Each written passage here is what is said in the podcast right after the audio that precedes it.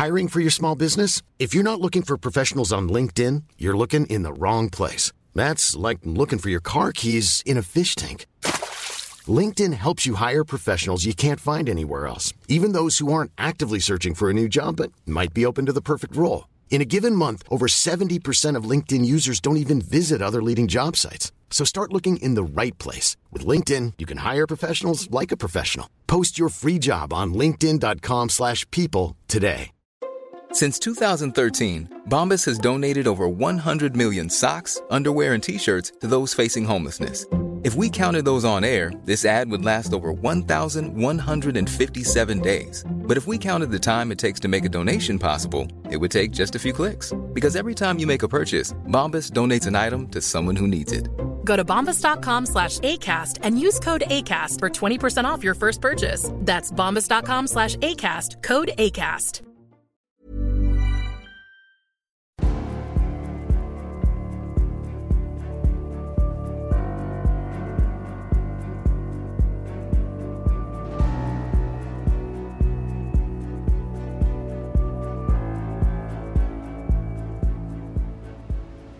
Du lyssnar på podcasten Samtal, en podcast med fokus på fria samtal. Jag heter Jannik Svensson och jag vill bjuda in dig till vår samtalsgrupp på Facebook. Länk till den hittar du på hemsidan www.samtal.ax. Jag blir också superglad om du vill vara med och hjälpa att stödja det här projektet. Det kan du göra på www.patreon.com samtal eller genom att swisha mig på nummer 070-3522 472. Länkar och nummer hittar du på hemsidan www.samtal.ax. Jag släpper nya samtal varje onsdag året runt och tar tacksamt emot tips ifall det finns någon du vill höra i podden.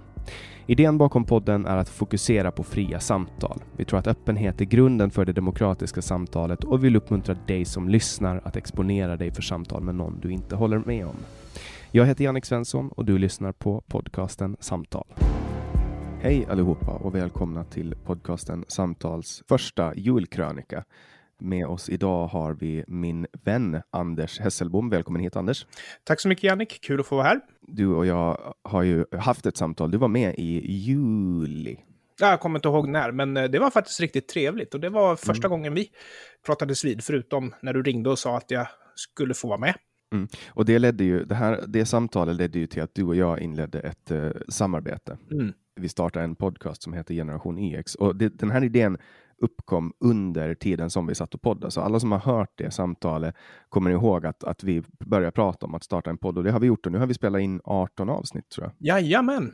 Och det är jättekul och anledningen att jag valde dig till det här var att um, jag tycker att vi gör jätteroliga poddar tillsammans och av allt content, alltså content wise under förra året så tycker jag att du och eh, Niklas Hermansson var rent content-wise bäst att ha med i podden. Jag frågade Niklas Hermansson om han ville göra den här julkrönikan tillsammans med dig, att jag inte skulle vara en del av det, men han hade det tyvärr lite svårt att få ihop allting med småbarn och jul och corona och ja. hans mormor. Men nu sitter vi här och jag, jag, jag, det är du som har förberett det här. Ja, jag tänkte det. Jag har ju en tendens att anteckna ner sådana saker som jag tycker är lite intressant. Eh, innan vi börjar så vill jag ju naturligtvis säga tack för de vänliga orden och eh, jag eh, kan ju passa på att säga att jag uppskattar att lyssna på dina poddar. Och nu är jag en del av dem, så det är en stor ära. Nej, men det har ju varit ett händelserikt år och jag tror att det här 2020 utmärker sig på många sätt. Så vi kan väl prata om de stora händelserna. Absolut, och före vi, vi gör det så måste vi ta 1800-talets största händelse, det vill säga när du föddes. Skulle du kunna berätta om lite vem du är och så för de som inte har hört avsnittet med dig ännu? Ja, nej, jag är faktiskt inte lastgammal. Jag är 46 år, så eh, tidig 70-talist eller snart 47 faktiskt då. Jobbar som programmerare sedan en herrans massa år, har två vuxna barn, lever mitt liv tillsammans med barnets mor. När jag är ledig så antingen poddar jag eller också sitter jag och programmerar C64 eller också dricker jag bärs och spelar arkadspel. Så jag lever som ett vuxet barn. Men, eh, och lyssnar på musik gör du också. Ja, just det. Jag har min grammofonsamling också. Jag tickar alla boxar för ett vuxet barn. det är det jag tänker efter. Men å andra sidan, ålderns privilegium är ju att man får ägna sin tid åt sånt man vill istället för att lämna på dagis och skjutsa till skola och sådana saker sen är du också en av Sveriges mest rutinerade podcastare som också har vunnit Svenska podcastpriset. Ja, jag är faktiskt engagerad inom humaniströrelsen, så jag är en debattör och föreläsare när det gäller speciellt religion och eh, jag har poddat väldigt mycket om bland annat skepticism och jag hörs just nu, förutom då i din podcast eh, Generation YX, eller vår ska jag säga, även i en podd som heter Stulet Gods, där jag och en kille som heter Henrik Andersson lyssnar på musik och sen så säger vi hm, det här är stulet material. Så jag är en rutinerad poddare, har hållit igång i många år, kanske mest känd för Skeptikerpodden och Radio Howdy. Mm. Och det är en ära för mig att få, få lära mig av en läromästare. Du är, lite, du är Sveriges podd-Yoda. Man får ju säga som så här att eh, vi producerar ju inte professionell radio riktigt och det har ju inte med att vi är fumliga att göra utan det har ju med att göra att vi har inte riktigt samma resurser som till exempel public service. Mm. Och vad önskar du dig i julklapp, Anders? Snälla barn. Snälla barn. Jag har faktiskt eh, inte funderat så mycket på det. Förr så gillade jag att läsa tidningen Datormagasin, så jag brukar önska mig en prenumeration på den. Men vad ger man till en person som har allt? Och sen så tycker jag också att jag fick ju världens julklapp förra året. Det var mina ungar och min fru som hade kontaktat Samantha Fox och eh, köpt lite, lite sådana här memorials ifrån henne. Och jag tänker, fan, det, inget kan ju slå det. Om, du får, om vi eleverar önskningen till att du, kan, du får vad som helst då? I så fall så skulle jag vilja ha en sportbil. Men okay. det är ju orimligt med min plånbok. okay. jag, har ju, jag har ju lite annat på min önskelista. Mm. Jag önskar en nedstängning av public service.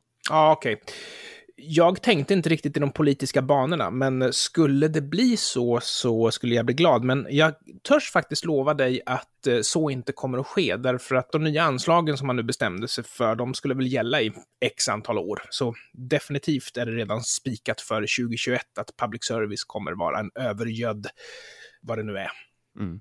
Yes, men då tycker jag att vi kör igång och det är du som, det är du som leder den här krönikan. Det är du som bestämmer mm. formatet. Ja, men då, eh, då och, och, jag är din, och jag är din bisittare, så välkommen upp på scenen, Anders Hesselblom. Tack så mycket. Kommer du ihåg att Irans generalmajor Qasem Soleimanis eh, blev eh, ihjälskjuten. Var det drönare de hade använt till och med? Och när SVT rapporterade om det här så visste de inte riktigt vem han var. Det stod väl till och med toppdiplomat på en skylt som de hade använt sig av i Sveriges Television, vilket i och för sig var en tabbe. Men folk i allmänhet, vet du vem Soleimanis var? Nej, jag kommer ihåg att, att uh, Donald Trump valde ju att, att skjuta honom. Mm. Jag tänkte säga avrätta, men det var väl mer en krigshandling. Ja. Det, var, det var ett annat land. Det här var ju definitivt en krigshandling, för Iran är ju alltså ett land som styrs av en islamistisk militär. Och han var generalmajor. Så det betyder att han var teokratins högsta höns i Iran. Så det här var en stor grej. Och, men han var, det var inte på Irans mark han, han blev? Av någon anledning var han i Irak. Mm. Det var och, och, jättemystiskt. Och, och får de skjuta folk i Irak? Alltså USA, hur är det att föra krig på andra, andra gränser? Ja, precis. Men hur som, det var bra att det skedde, skulle jag säga. Och eh, jag tror att SVTs tassande kring frågan är väl det att man har ganska starka vänskapsrelationer med, om inte annat, väldigt många iranier i Sverige. Mm. Och det här inledde ju året då, för, förra året, 2020, som sen skulle bli en av de konstigaste åren någonsin. Ja! Uh, och, och, men, men i övrigt så var väl Donald Trump under 2020 ganska, alltså han var väl ganska fredsmedlande i övrigt. Om ja, jag minns allting rätt. Och framförallt när han väl gjorde en krigshandling så var det ju en ganska välriktad sådan. Så jag tycker att på den här punkten så skötte han sig bättre än både Obama och Bush. Det är min åsikt. Sen, De är ju härförare i, i, i sammanhanget. Ja. Alltså, Jämför, om man jämför med Donald Trump i alla fall. Han har ju liksom inte startat krig. Handelskrig Nej. möjligtvis. Men... men med det sagt, precis, så har ju Donald Trump sina andra uppenbara brister. För han är en väldigt oberäknelig eh, man och eh, en dålig diplomat. Det gick bra i Korea, men generellt sett en dålig diplomat skulle jag säga. Mm. Ja, han är, ju, han är ju socialt efterbliven på ett ja. sätt som är alldeles unikt. Eh, och nu är ju hans karriär över. Liksom. Han har Mm. eh, drygt eh, en månad kvar på makten. Liksom. Ja, sen ska han bli mediamogul tror han, men det kommer ju inte att funka. Och, Nej, vi får se hur det går. och apropå media. Kommer du ihåg, vi är kvar i januari 2020, att Sveriges Radio P4 Stockholm stack ut hakan, uppenbart stressade över konkurrens från fri media. De pratade om fria journalister som horor. Och det här blev ju eh, en skräll, alltså när statlig radio pratar riktigt illa om sina konkurrenter, alltså skattefinansierad media pratar illa om fri media. Och jag vet att Staffan Dopping var en av de som reagerade på det här. Han är ju mångårig journalist och även PR-människa inom bland annat militären har han jobbat. Och han konstaterar att kanalchefen för Sveriges Radio hälsar att eh, medarbetaren i frågan som använde ordet swishor var dåligt påläst. Slutcitat. Man kommenterade överhuvudtaget inte, vill jag minnas, att det fnissades. När den ena sa swishhora så satt den andra och fnissade. Och ju, just det här, alltså det var ju ganska nyligen ett klipp som spreds där Jan Emanuel sa någonting om svenska flaggan och eh, Ulf Kristersson nickade lite instämmande och folk blev arga för han liksom gav legitimitet åt Jan Emanuel. Men här var det liksom ingen legitimitet alls som spreds med att de satt och fnissade. Det där var en väldigt konstig historia. Vad säger du om att Sveriges Radio angriper konkurrenter på det sättet? Jag minns den här händelsen som eh, eftersom jag har di- direkt efter att de gav legitimitet till det här uttrycket så har jag approprierat det och Mm. eh, också kallar mig själv för swishhora. Ja, Eh, så efter det här så har jag börjat identifiera mig som en swishhora. Dels för att jag tycker att Swish är, det är en smidig tjänst att kunna ta emot pengar på, men också tycker jag att hora är, det är någonting bra enligt Ja. mig. Alltså att, att se mig själv som en swishhora. För att jag gör ju det här eh, som jag gör. Alltså jag poddar och jag gör det gratis liksom. Och sen får folk ge mig pengar om de vill. Och eh, må hända att jag är en swishhora. Jag trivs och jag har ju också under året jag blev ju kallad för, för swishhora under året. Eh, du kanske kommer ihåg det. Det var ju, någon, det var ju min första beef eh, som faktiskt initierades av ditt och mitt samarbete. Det var eh, till och med rent i början så vi hamnade i en konflikt ja det kommer Eh, jag ihåg. jag, jag och en, en person och då blev jag kallad. Han skrev så här. Du ska nog ta och vårda ditt språk, din högervridna patetiska lilla swishhora. Och sen dess har jag haft det som bakgrund på min Twitter. Ja, ja, ja.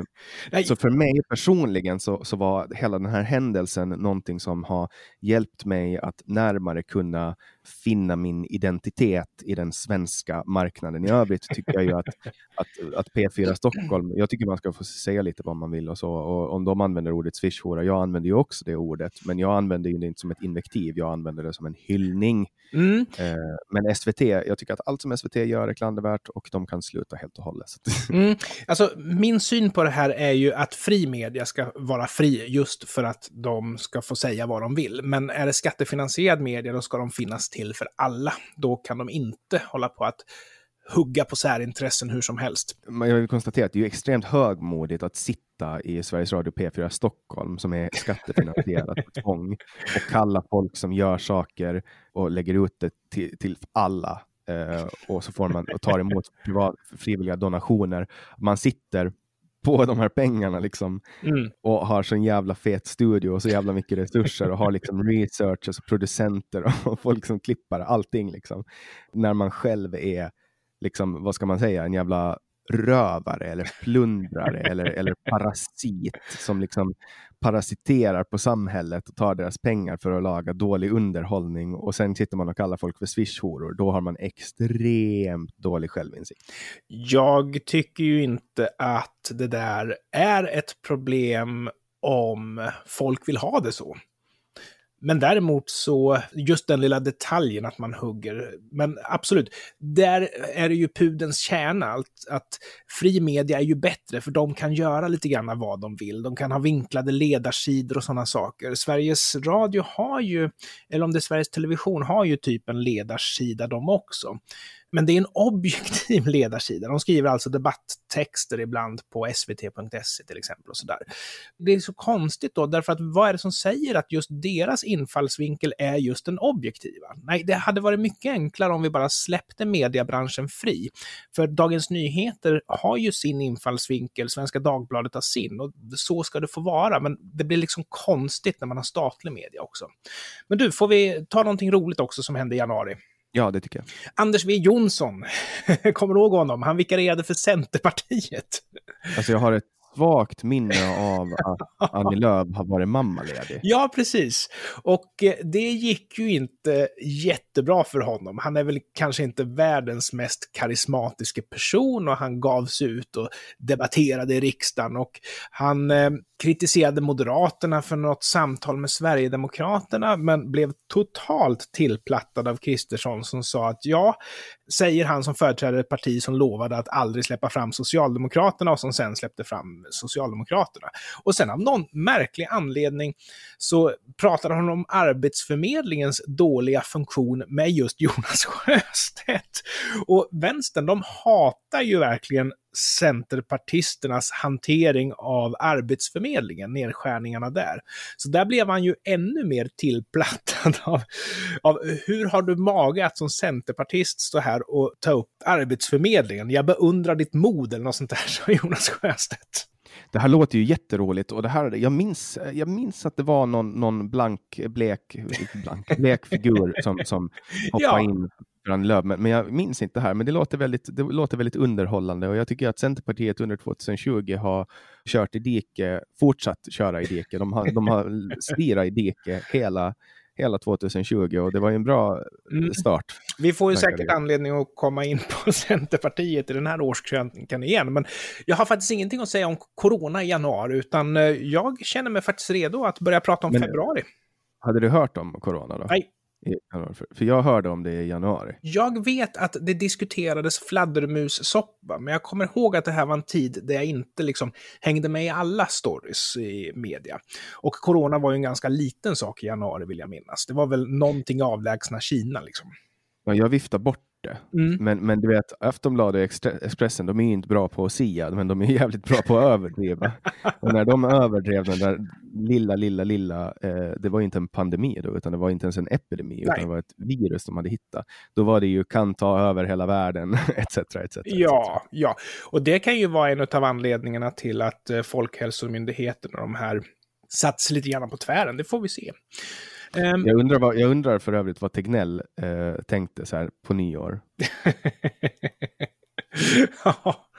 Nej, undrar hur hans nyår var vad han tänkte. Det här ska bli ett jävligt bra år. I år ska vi byta HR-system på Folkhälsomyndigheten. Och, så ja, 2020 var ju året som gjorde honom till rikskändis, den saken är klar. Jag hade ju inte hört talas om han heller i januari 2020, men nu hör man ju inte om annat liksom. Nej, Nej han är ju, han är ju året, årets mest nämnda person skulle jag gissa.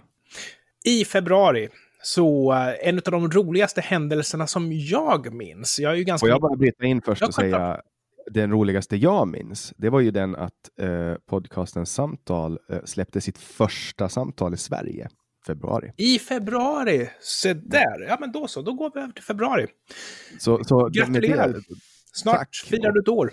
Ja, och då vill jag ju bara till, till de som har kommit in i det på senare tid. Alltså jag hade ju den här podden på Åland först och då hette den Säg vad du vill Åland. Mm. Men sen så flyttade jag till Sverige och det hände massa saker. Jag flyttade bort från Åland och då flyttade jag till Sverige och då tog jag med mig den här podden. Mm. Och då släppte jag första samtalet i Sverige då släpptes den 18 februari och det var Axel Luo Öhman. Just det. Eh, och det spelar jag in på Chimney i Gamla stan. Eh, och sen har jag haft en hel drös med spännande gäster och kommer att fortsätta. Så det är, det är största händelsen i februari måste jag säga och absolut största händelsen under 2000-talet. Göteborgs moské, de hamnade ju på allas läppar för att de har en hemsida på den hemsidan så har de en sektion som heter Om Islam och där länkar de till guider för muslimer. där man helt enkelt publicerar de regler som gäller för muslimer. Och eftersom Göteborgs moské är en konservativ muslimsk församling så är reglerna ganska stränga. Och mitt under den här pågående diskussionen om att tjatsex skulle kriminaliseras och kallas för oaktsam våldtäkt, så har de en regel som säger att eh, kvinnor inte får säga nej till sex. Om mannen begär sex så ska kvinnan ställa upp på sex. Och det är alltså det som för icke-muslimer kallas för oaktsam våldtäkt. Och jag tycker det är så fantastiskt att det, det, är ofta en korrelation i Sverige mellan de personerna som tycker att nej, nej, nej, definitionen av våldtäkt ska vara så snäv som möjligt så att liksom vem som helst ska kunna fällas. Samtidigt som att islam är en fin religion. liksom. Ja, det är mycket, mycket märkligt. Ja, och du är ju en religionskritiker av rang eh, och vi diskuterar ju ofta religion eh, mm. i generation YX och ofta islam. Eh, ja. Jag antar att anledningen att du har en förkärlek för att kritisera just islam är mm. att det är Sveriges näst största religion och att man för det är det väl, nu, nu bara, det, det, det drog jag ur röven, men jag gissar att det är Sveriges näst största religion. Ja, det är det kan jag säga. Och det är mycket lättare äh, för, för oss som är uppväxta med ett protestantiskt land att se skillnader i kulturer som kringgår eller som, mm. som rör sig runt religioner. För att det är väldigt, det är väldigt annorlunda. Alltså till exempel det här med att äh, våldtäkt i äktenskap, att det på, på något sätt skulle vara okej. Okay, det är, I Sverige så är det helt otänkbart. Ja, alltså i Sverige så är det ju också helt otänkbart bland konservativa muslimer att man kan överhuvudtaget göra sig skyldig till våldtäkt inom ett äktenskap. Men skulle du och jag haft det här samtalet för tio år sedan, då skulle ju du sitta här med en förklaring. Ja, ja och anledningen till att du bara kritiserar kristendom är för att bla bla bla. Så det är ju alltid så att olika religioner håller sig på agendan. Och vi befinner oss ju just nu i en situation där kristendomen är ganska reformerad och islam... Ja, det, alltså, det har ju varit, en gång i ja. tiden så, så hade ju inom, inom kristendomen så har man ju inte kunnat, liksom, då var det ju okej att alltid ha sex med sin fru, ja. även om inte hon ville. Men, men vi eh, har, samhället har utvecklats eh, och så också religionen. Mm. Islam har fortfarande inte haft sin stora revolution. De hade den för väldigt länge sedan och sedan dess har de blivit konservativa igen. Alltså, alltså sådana saker som vi betraktar som väldigt bildligt betraktar de som väldigt bokstavligt. Men sen är det ju också så att kristendomen och islam delar ju till exempel de vetenskapliga perversionerna, liksom synen på vad som är sant och falskt och sånt där. Men när det gäller den moraliska korruptionen så är ju islam mer på tapeten just nu. Det kommer vi också se när vi tittar på de händelser under året som har med religion att göra. Att det här Sen får vi också vi har en ganska stor konfliktyta i Sverige, mm. både kulturellt och socialt och överallt. Liksom, att, att när man försöker tillämpa eh, regler som, man, mm. som inom länder där man är, har islam som statsreligion, det, alltså, det blir ju mycket större konfliktyta och att de liksom vill kräva sin rätt att vi ska få göra så här. Ja. Och, och, och, så bryter det mot någonting fundamentalistiskt som vi har i vår yttrande, eller alltså grundlag som yttrandefrihet. Eller, eller, ja. Då skapar det en debatt om ska det vara okej okay att mm. göra det? I, alltså, men, men det ska inte vara en fråga. Om, alltså, det ska inte vara en fråga om är det okej okay att våldta inom äktenskapet. Nej, man får aldrig våldta någon. Mm. Aldrig, aldrig, aldrig. Vi har ju det här med hädelse, har du ju precis den diskussionen, där vänstern är den gamla svurna fienden till... Och hedelse, det är alltså när man pratar illa om ja. religion. Vänstern är den gamla svura fienden till religion överhuvudtaget, men i och med nu att Eh, man har skyddsvärda grupper som råkar vara religiösa så har ju den här konflikten börjat dyka upp och den har ju hanterats på ganska konstiga sätt där man säger att ja, men det ska vara tillåtet att häda, men man ska välja att avstå. Och den typen av diskussioner. Och eh, för mig är ju det helt förkastligt. Det spelar väl ingen roll om jag måste avstå på grund av lag eller om jag måste avstå på grund av åsiktskorridoren. Det faktum att jag måste avstå gör att jag inte är fri. Och sen så har det till och med kommit till den grad där man säger att frihet eh, är väl övervärderat i alla fall, uppför det istället. Men då vet man ju inte hur det är att leva i ett land där man inte är fri.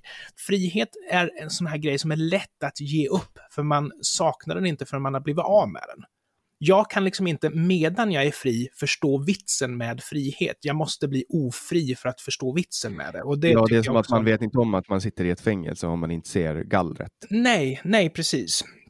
Och för min som, del... Kina, som Kina till exempel, att de, mm. de kan leva, det, att de tror att de är fria för att de får resa genom hela Kina och de har sitt kinesiska språk och en valuta, men, men de vet inte om att de är inlåsta Nej. på grund av att de liksom inte ser serier från Hollywood. Och så ja, de har inget öppet internet eller något sånt där.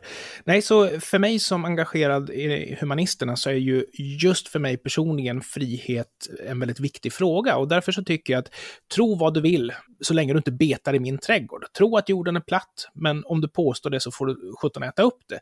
Tro att Gud älskar dig, men om du påstår det så får du sjutton äta upp det. Liksom.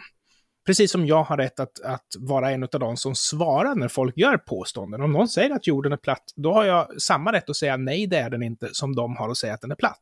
Det är inte så, Exakt. Att, det är inte så att plattjordare eller gudstroende har extra rättigheter, utan vi är tyvärr lika inför lagen. Och det är bara, Undantag, det är bara att tugga i sig det. Undantagen är ju att det är förbjudet att säga att uh, förintelsen inte skedde. Ja, det, vi har ju några Men det är lagligt att säga att jo, den skedde det är väl enda inskränkningen som finns i yttrandefriheten i Sverige. Eh, vi har hets mot folkgrupp och vi har förtalslagar och sånt det, där. Ja, men hets mot folkgrupp, det är väl den lagen, alltså den, mm. det ingår väl i den lagen, för det klassas ja. som hetsande mot, mot judar att, att säga att förintelsen inte har skett. När, när det gäller förtal så kommer jag på nu att det är förresten civilrätt, men eh, yttrandefriheten är ju enligt lag väldigt, väldigt stark i Sverige, men jag kan tycka att det finns ju en poäng med att ha en bortre gräns för den. Men den poängen ska ju inte handla om att judar blir kränkta. De ska väl sjutton bli kränkta. Det handlar ju om att vi inte ska förfalska historien i syfte att kanske upprepa de brott mot mänskligheten som ändå Tyskland gjorde sig skyldig till, bland annat Tyskland ska säga i ärlighetens namn, på den tiden. Mm. Okej. Okay. Ja.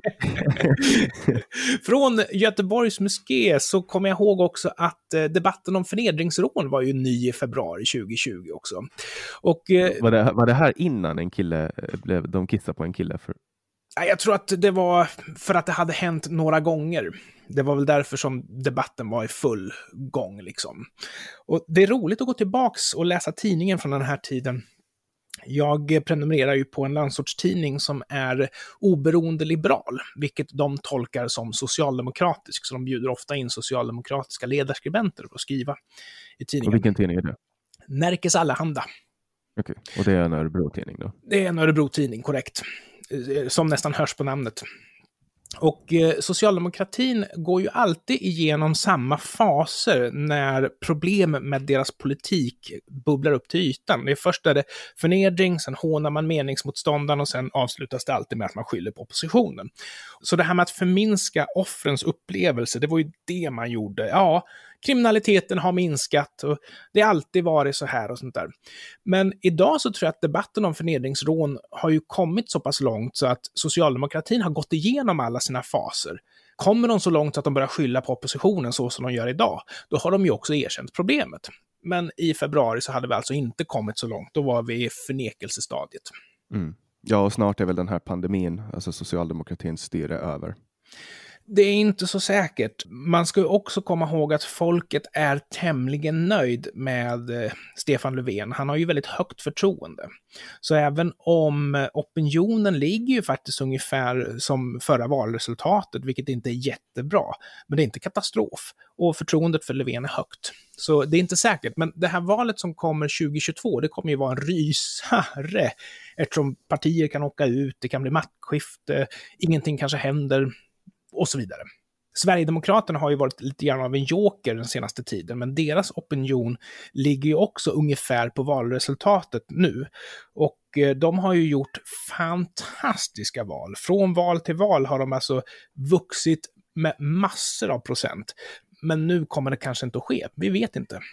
Mm. Tror du att det har med corona att göra? Eh, jag tror att eh, vi enas upp bakom en ledare när det blir kris. Och jag tror inte att vi är så besvärade av om den här ledaren sköter sig bra eller dåligt, utan vi, vi sluter upp bakom ledaren. Vi, vi är som USA på det sättet. Och du har ju ganska stark emotionell koppling till att man inte ska prata ner Sverige, speciellt inte internationellt. Vi har ju till och med en myndighet som jobbar med Sverigebilden, alltså bilden av Sverige både inrikes och utrikes.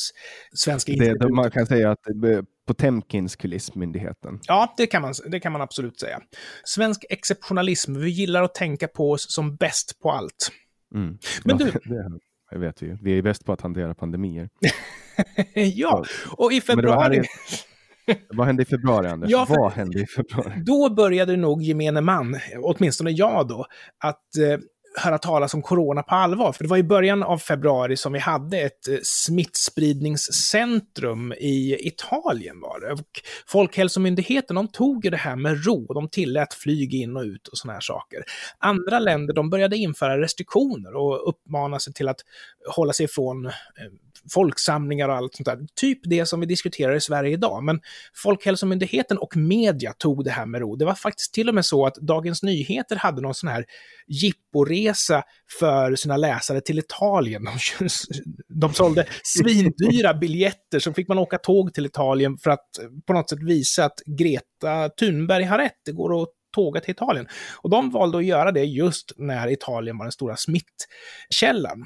Och mycket riktigt så dröjde det ju inte många dagar förrän vi hade våra första bekräftade fall i Sverige. Och Men- då kan det ju vara så att Peter Wolodarski personligen är ansvarig för smittspridningen i Sverige. Ja, jag tror inte det, men däremot så skulle inte det vara helt orimligt om det så vore fallet faktiskt.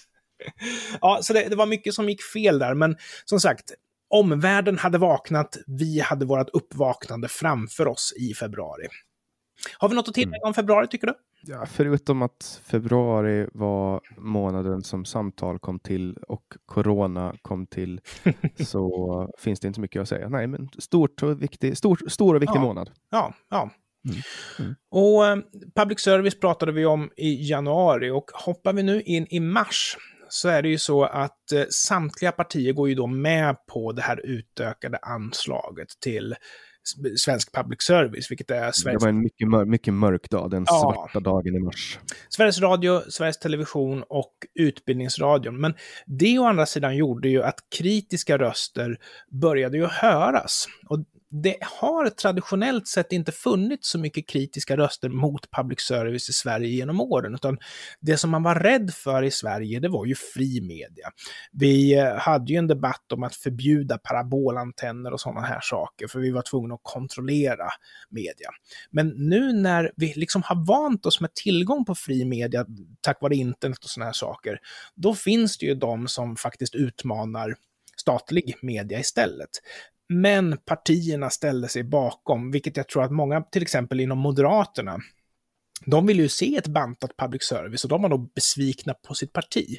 Men fördelen med att det här anslaget då lagstiftades var att nu finns de på agendan, nu är det okej att diskutera. Och, och där är ju e- ett exempel som jag kommer att tänka på nu, eh, en fri kanal som i princip bara jobbar med opinionsbildning på nätet Mm. Henrik Jönsson och han har fått 10 miljoner videovisningar på sin Youtube-kanal, vilket är helt otroligt mycket med tanke på att han pratar eh, om väldigt nischade saker inom samhällsfrågor. Han är ju en större eh, institution än vad Sveriges Television är, kan man ju säga. Ja, om man kollar på antalet streams som jag inte helt är här ute och cyklar. Och grejen, han, han var ju också med här då i mars Mm. faktiskt. Han var med i mars i samtal. Eh, eller om det var februari, han kanske till och med var andra gästen. eh, och dit kan ni väl också ta en titt om ni vill eh, i februari eller mars då, hoppa tillbaka och kolla på Anders, Anders Henrik Jönsson. Mm, mm. Lyssna på. Han har väl också ganska mycket åsikter om eh, statlig media, antar jag. Ja, han är ju libertarian. Mm. Han tycker att den ska vara fri. Och han gör ju också, han släpper ju allt sitt material helt fritt, alltid. Ja. Men tyvärr så är vi fortfarande kvar, trots att det här är mars, så är vi fortfarande kvar i den här stigmatiseringen, den här åsiktskorridoren, att om det är så att man vill lägga ner P3 så är man nazist. Det är de här faserna vi alltid går igenom, att först förnekar man problemet och sen angriper man meningsmotståndaren och sen skyller man ifrån sig. Liksom det är samma cykler hela tiden. Men då är ju det någonting positivt, för då vet vi att bollen åtminstone är i rullning. Och jag är ju, till skillnad från dig, en person som är en försvarare av public service. Jag tycker att public service, alltså statlig media, är någonting bra som ska finnas. Men jag tycker att det är just public service de ska syssla med. Jag tycker alltså inte om att det ska vara 18 radiokanaler och 8 tv-kanaler och melodifestivaler och sådana saker. Utan jag tycker att, Trots att du gillar Melodifestivalen. trots att jag gillar Melodifestivalen, men jag tror ju att om jag inte är ensam om att gilla Melodifestivalen så kommer marknaden kunna ta hand om saken. Mars var ju också en månad där jag, på tal om fria medier, spelade in ett samtal med Jean Frick hemma i hans Mm. kök. Eh, Bålsta. Och han har ju varit lite på tapeten under året, bland annat för sexistisk reklam genom sitt eh, elbolag, då, kärnkraftbolaget, där han säljer 100 procent. Och vad Kärnkraft. spännande, var det sexistiskt? Ja, men det var någon, någon pin-up girl som, som de hade ritat på räkningen och det har han blivit anmäld för då till någon jämställdhetsombudsman eller någonting. Okej, Och så hade jag också, jag hade också med David Eberhard Mm. eh, som gäst. Eh, psykiatriker då och eh, jobbar, tid, eller han jobbar som verksamhetschef på Maria Beroendeklinik. Han är läkare och psykiatriker och han har skrivit lite böcker där han kritiserar genus och genusvetenskap som det kallas i Sverige, gender studies på engelska. jag tänkte nämna honom i, i krönikan faktiskt. vad kul. Ja, att du- kul. Ja. Sen hade vi också den 17 mars eh, som jag sände ut ett samtal med Alexandra Hedborg som är lokalpolitiker i Järfälla för Moderaterna. Alexandra gav mig corona. Eh, faktiskt. Så att jag hade mitt jag hade corona där i mars. Eh, Så runt den 17 när det här släpptes, då hade jag corona. Jag hade två dagar eh, i extrem huvudvärk och var hemma och så. Mm. Och sen släppte jag också ett samtal med Nima Ghulam Alipour som jobbar som politisk sekreterare för Sverigedemokraterna i Malmö. Mm. Det var de gästerna jag hade under, under mars. Reklamombudsmannen kan du ju ha varit, men jag föredrar faktiskt att kalla dem för skampatrullen, för det är väl vad de är, eftersom de angriper folk som liksom har lättklädda tjejer i reklamen eller vad det nu kan vara för någonting, vilket är precis vad skampatrullen gör på Twitter. Mm. En annan grej som hände i mars, det var ju att diskussionen om eh, flyktingfrågan hade nått fram till punkten Sverige är inte fullt. Och det var liksom folk som ritade satirteckningar över skogsområden och så, ja, det finns ingen plats. Men det har ju aldrig riktigt varit så att flyktingfrågan har handlat om antal kvadratmeter som finns i Sverige. Jag menar, hela Ja, jordens- flyktingarna har ju inte bott i skogen Nej. heller någonstans. Hela jordens befolkning får ju plats på Gotland. Liksom. Det är inga konstigheter där. Det är ju inte kvadratmeterytan vi pratar om. Utan det är ju vår förmåga att producera bostäder och vår förmåga att kunna integrera som är begränsad. Vi kan inte bygga... Säkerställa infrastruktur, bygga Mm. vägar, skolor, OSV, OSV. Och på den här tiden så var till och med Magdalena Andersson, du vet våran skogstokige finansminister, ute i debatten och påpekade just det här att det handlar om hur snabbt vi kan, vi kan bygga bostäder och infrastruktur. Och hon sa ju till och med söker till ett annat land i den här debatten. Men eh, på något sätt så är ju flyktingkrisen... Nazist! Ja, det var ju ändå eh, liksom på något sätt oppositionens fel att vi hade en flyktingkris antar jag. Ja, just det, just det. Det glömde jag. Men sen så eftersom du hade corona så måste vi ju säga någonting om det också. Ja. I mars, då konstaterar alltså Folkhälsomyndigheten att barn inte kan sprida viruset. Och, Ja, det var ju jävligt konstigt. och jag vet inte vad för att, att man, ens, man, visste ju, man visste ju inte här. Alltså man visste ingenting om, om, om, om om det här. Jag hörde att det var rysk propaganda. Ja, jag vet inte var det där kom ifrån, men det kan det mycket väl ha varit. Och en sån grej bör man ju ha täckning innan man säger, alltså man bör kolla upp det. Det där debunkades ju ganska fort, men hållningen i media är ju fortfarande att farhågorna för det här viruset var populism och eh, Folkhälsomyndigheten, de annonserade ju nu att faran är över. Så det, Ja, alltså, som du säger, att hå- hållningen, farhågor och populism, alltså folk var ju, blev ju rädda för högerpolitik Ja. eh, när corona kom, och inte corona. Mm. Så i början var man rädd för högerpolitik. Ja. Nej, men det, det innebar alltså att eh, Melodifestivalen rullade på som planerat. Och det var ju 35 000 i publiken, kunde väl åtminstone Globen ta. Jag vet inte hur stora publikmassor det, det var, men det var ju publik i alla fall. Samtidigt som det här sker så sätts ju alltså hela Italien i karantän. Och eh, corona klassas nu äntligen som en pandemi av WHO. Men innan mars är slut, då ställs allt på sin ända och nu blir det helt plötsligt populärt att börja ta smittan på allvar. Så det var någonting som hände i mitten på mars där den allmänheten gick ifrån att håna corona till att vara livrädd för corona, eller åtminstone tycka att det är modernt att ta, ta smittan på allvar. Och där är vi ju idag, definitivt. Nu måste mm. man ju liksom hedra Folkhälsomyndigheten. Ja, här kom ju också eh, rapporter om, om folk som hostar väldigt mycket och man mm. börjar liksom eh, förstå att det här, den här var väldigt smittsam, den här sjukdomen. är du redo för april? Jag är redo för april. Jag är alltid redo för april. Det är första, det är första man, man börjar få hopp då. Man börjar få se solen och sånt. Ja, och nu när vi spelar in det här i decembermörkret. i april också. Ja. skatteåterbäring i april. Ja. Får man det i april? Får se om det blir någon sån i, för mig, men jag fick lite grann sist i alla fall. Nej, men det, det är härligt. April är bra och vi hungrar ju efter solen. Vi spelar ju in det här i mörka december eftersom det är våran, vad kallar du för, julkrönika? Ja finemang. För min del så tyckte jag att det var roligt att häxkonst och kristaller och astrologi och sånt där fick ett uppsving. Och till och med TV4 Nyhetsmorgon, de intervjuar häxor och såna här saker. Och jag har sett att det finns faktiskt poddar, det är folk som har tipsat mig, det är folk som vet att jag är skeptiker och tycker det är roligt att liksom läsa om sånt där, som tipsar mig om olika poddar och såna här saker.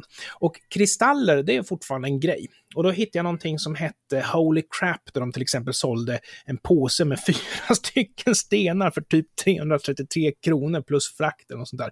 Så helt galet. Men synen på kunskap är alltså svajig och det här är ju någonting som vi bör hålla på agendan. Så även om TV4 Nyhetsmorgon är ganska okritiska till de här häxorna som säger ja, det är bara sånt som inte är vetenskapligt bevisat, det är sånt som är trolleri. Eh, nej, så är det ändå bra att det hålls på agendan kan jag tycka. Ja, kollar man på lite hur, alltså, jag vill dra paralleller till, till det som skedde efter franska revolutionen mm. i slutet på 1700-talet och början på 1800-talet, när my mysticismen växte. Man, ja. man, man, I Frankrike och också i Sverige så fanns det ganska mycket anti, eller inte, inte i Sverige, men i Frankrike i alla fall, det fanns mycket antireligiösa man, man, blev liksom, kyrkan skulle bort och så, och då fyllde folk det här andliga mm. tomrummet som hade uppstått med mysticism och kristaller och spådom och sånt. Och även i Sverige då så fanns det under 1800, eh, början på 1800-talet i hovet så fanns det ju en sekt till exempel ja. som höll på med, med mysticism och olika former av ritualer och, och sånt. Och det var under, under Gustav den fjärde Adolfs förmyndarregeringstid. Eh, och det här spred sig mycket från Frankrike, om jag inte är helt ute och cyklar, det här med kristaller och, och sånt, att man har liksom börjat gå till gammal andlighet och gick, går tillbaka och plockar in influenser lite här och därifrån. Pratar om energier och kristaller och håller på med salvia och sånt. Och det där är ju konstigt för verkligheten är ju intressant nog. För de här magiska energierna, även om de inte finns, så finns det ju så oerhört mycket annat om verkligheten som är långt mer avancerat och långt mer fantasieggande än magiska kristaller. Och allt ja, men sen är ju frågan också vad som är, vad är verklighet? Är det det som de facto sker som man kan dokumentera eller är det det som folk upplever? Man... För om väldigt många upplever att musik, eh, en speciell eh, låt är bra, då, och du tycker att den är dålig, eller, eller den kanske de facto är mm. dålig. så mm. jag vet inte. Det är, vad är verkligheten? Mm. Upplevelsen mm. av någonting. För att det är ju många som upplever att de får ut någonting av att hålla på med religion. Men du har inte några sådana aspekter i annat än sånt som är deskriptivt om yttervärlden. Att en låt är bra säger ju bara någonting om din subjektiva upplevelse och att en låt är dålig och man kanske pratar om samma låt, därför fullt kompatibel. Men däremot påståenden om yttervärlden, det är de som är sanningsanspråk. Och att kristaller har helande verkan är ett sådant sanningsanspråk. Att Gud finns ett annat. Många upplever ju mm. att astrologi, ja.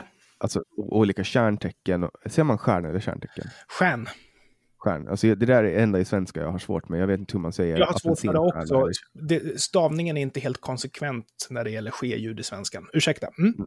Nej, men det är just där stjärna, kärna. Jag har väldigt svårt för att veta när jag ska placera rätt. Jag, så att jag, och jag är medveten om det, så därför alltid när jag ska säga, men själv, stjärntecken. Folk som läser astrologi kan ofta uppleva, inklusive jag, att en beskrivning av ett, alltså går jag in på Allermedias, eh, den här sidan som, mm. som skriver typ alla någonting, eh, inte ut med H utan med A, att det, det på något sätt är stämmer ganska överens. Alltså om jag går in och läser om Vattumannen som jag har på den, på den hemsidan, då stämmer det väldigt bra överens med mig och väldigt mm. många upplever.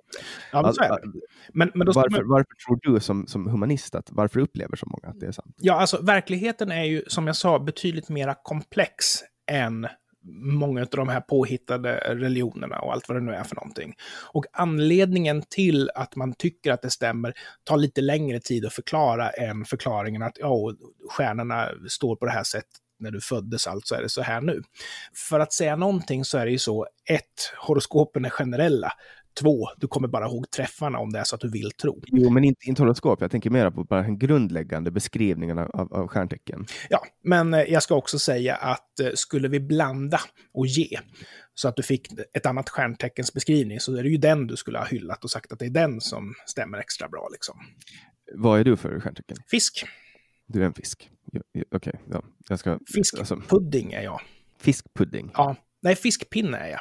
Nej, jag är fiskare. Förlåt. Jag skojar med dig. Mm. Jag förstår. Eh, yes.